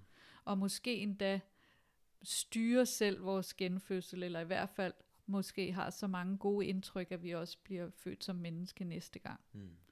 Ja, så det er, det er målet i den tibetanske buddhisme, ikke? at man faktisk kan være i meditativ tilstand, når døden indtræffer i tiden efter, sådan så man kan navigere igennem Ja, her... Øh, ja hvis ikke man når øh, regnbuelæmet eller erkendt tilstand før eller i dødsprocessen, så vil man gerne være i meditation efter. Ja, okay. Sådan. Og så kan man selv vælge, hvad der skal ske. Ikke 100 procent, men det, igen så er der mange forskellige lag, øh, eller sådan trin i ens udvikling, ikke? Men hvis du er sådan meget bevidst, så kan du Mm. selv. Men ellers så kan man også øh, øh, have tiltrukket sig forskellige energifelter, så man kommer ind i en form for en meditation og arbejder i sådan en øh, meditativ tilstand øh, i et energifelt mm. inden for en bestemt Buddha-figur. Øh, og der kan du så arbejde med og, og hvad hedder det, bearbejde øh, indtryk i dit sind, som du måske kan udrense dårlig karma, Ja, og på den måde have efter døden. efter døden. Efter døden, ja. Ja. er dybt fascinerende. Altså, der. Altså, hvis det er det, der sker, fedt nok. Det er jeg på. ja. Spændende. Men Ja. jeg synes, vi er glad for, at du lige huskede den der med øhm, at redde meditation fra, mindful, øh, fra mindfulness-bølgen. Det er Ja. virkelig vigtigt. Også fordi, at, øh, øh, og det er jo, jeg, tror, jeg tror da også, det er en invitation til folk, der lytter med på podcasten, og, og kun følger, altså kun i gåsøjne følger en meditationsapp, eller et eller andet MBSR-program og sådan noget. Det er ikke for at sige, at det skal man ikke. Nej. Men øh, nysgerrighed på dybderne af, hvad der egentlig er muligt med de der praksiser der, og forståelsen af, hvor det kommer fra, det er bare... Og det er heller ikke helt fair, fordi der er faktisk en del undervisning i det i de her MBSR-programmer. Så det, det skal vi ikke tale helt ned. Nej, Men øh, jeg tror desværre ikke altid, det når helt ud til brugerne. Hmm. Så det er mere dem, der bliver undervist i, hvordan man øh, underviser i det. ja. Så, Nå, men så er der også bare, bare så heldigvis, så tror jeg også, at der er modifikationer fra underviserne, forhåbentlig, når, de, når man underviser i det, men der er jo bare sådan noget med, at når det skal igennem en, altså en videnskabelig proces og metode, altså skal det bare være sådan, altså der er for eksempel den der MBSR, som er sådan en sjov ting med, at man laver sådan en, hvor man øh, virkelig undersøger en rosin. Ja. Og det skal være en, det skal være en rosin, fordi ellers er det jo ikke, altså så, du kan ikke bare tage et æble den ene der, en banan oh, den anden nej. dag, fordi hvad hvis det kan være, at det faktisk har effekt øh, på øh, resultaterne af vores forskning her. Ja. Så sådan, sådan nogle ting der, hvor det bliver sådan lidt, øh, lidt snævert. Men altså igen, jeg, øh, grundlæggende, jeg har selv haft, øh, det har så mere de der apps der, hvor jeg det har haft, øh, haft glæde af. Ja. Øh, men det jeg er allergladest for, det var, at det faktisk øh, førte videre til, at man faktisk var nysgerrig til at, at læse og prøve andre ting og opsøge noget undervisning og den slags ting. Ja, og det som jeg plejer at sige, det er, at der findes utrolig mange former for meditation med utrolig mange former for formål. Mm. Så det du skal gøre dig klart, hvad er det, jeg gerne vil opnå, mm. og kan den her meditation give mig det? Mm. Så det, jeg plejer altid at, at, at sammenligne det lidt med at gå ned i et fitnesscenter. Så der kan du gå ned, øh, fordi du bare godt vil komme i bedre kondi. Du vil, måske vil du gerne øh, opbygge muskler. Mm. Måske vil du gerne tabe dig. Mm. Måske vil du gerne øh, blive rigtig hurtig på en cykel. Mm. Så Måske hvis, vil du bare ses lidt. Ja, måske vil du gerne ses lidt. Men altså, hvis du gerne vil opbygge muskler, så er det rigtig dårligt kun at bruge tid i spinninglokalet. Ja. Ikke? Jo. Øh, og hvis du gerne vil opbygge muskler, så skal du spørge dig selv, hvordan opbygger jeg muskler? Mm. Hvad, hvor tit skal jeg løfte, og hvad, hvor meget skal jeg løfte? Og sådan på den måde. Ikke? Mm. Øh, så det skal du også gøre med din meditation. Hvad er det? Altså, fint nok, hvis du bare har brug for at sove bedre. Mm. Ja, yeah. så gør det. Mm. Øh, så måske yoga nidra, mm. det, det er helt rigtigt for dig. Ja. Øh, men hvis du gerne vil... Øh, kig på dit sind, blive mere spirituel, eller øh, så skal du måske ikke sidde og kigge på en app, der bare drejer rundt, eller sådan noget, mm. vel? Øh, mm. øh, sådan nogle ting. Lige præcis. Så du skal spørge dig selv om, hvad vil du gerne have ud af det, og kan den her metode føre mig derhen? Dejligt pragmatisk. Ja, lige præcis. Enig. Ja, fordi der er også et eller andet i, jeg har snakket med flere, hvor at man så ligger, og, eller så ligger man sådan noget og mediterer, så det man laver, det er sådan en eller anden, det som jeg vil kalde for en drømmerejse, mm. hvor du går på en eng, og du mærker de lange strå mod din, og der er ikke noget i vejen med det, Nej. men hvis, hvis, hvis, hvis man tror, at det egentlig er meditation, som meditation er sådan mere traditionel, eller sådan oprindelig forstand, så er man meget langt fra det. Ja. Altså det er, for noget, det er noget helt andet, vi er gang i, så det er også det der med at det er jo rigtig dejligt, at der er så stor interesse for det, men det er også bare, der er ligesom om, at det, det begynder, begrebet begynder at fagne mere og mere, og på en eller anden måde faktisk blive mere med vagt. Ja, ja. ja. Øh, sådan, hvad er det egentlig? Ja. Altså, jeg kan godt selv blive sådan helt, øh, når der er en, der siger, at jeg mediterer, så altså, jeg man har jo ingen... Nej, nej, det har folk sagt til mig i 21 år, ikke? Når ja. jeg mediterer også, eller jeg siger også nogle mantra, så er jeg bare sådan, ja, mm. og, mm. eller sådan, ja. hvad er det for noget, og øh, sådan, ja. Ja, hvordan ser det ud? Ja. Ja. Fedt. Andet? Har vi noget? Men vi kan trække ud af ærmerne.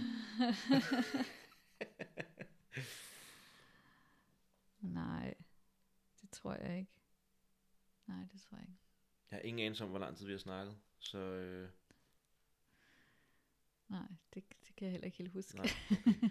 Fedt. Det har været en fornøjelse i hvert fald, og øh, sindssygt dejligt, at du vil dele ja. især historie, altså det der med at få sådan en personlig det er bare rart. Ja, og tak mm. fordi, at du spurgte om det. Det er mm. dejligt at dele. Fedt. Vi snakkes ud derude. Yes.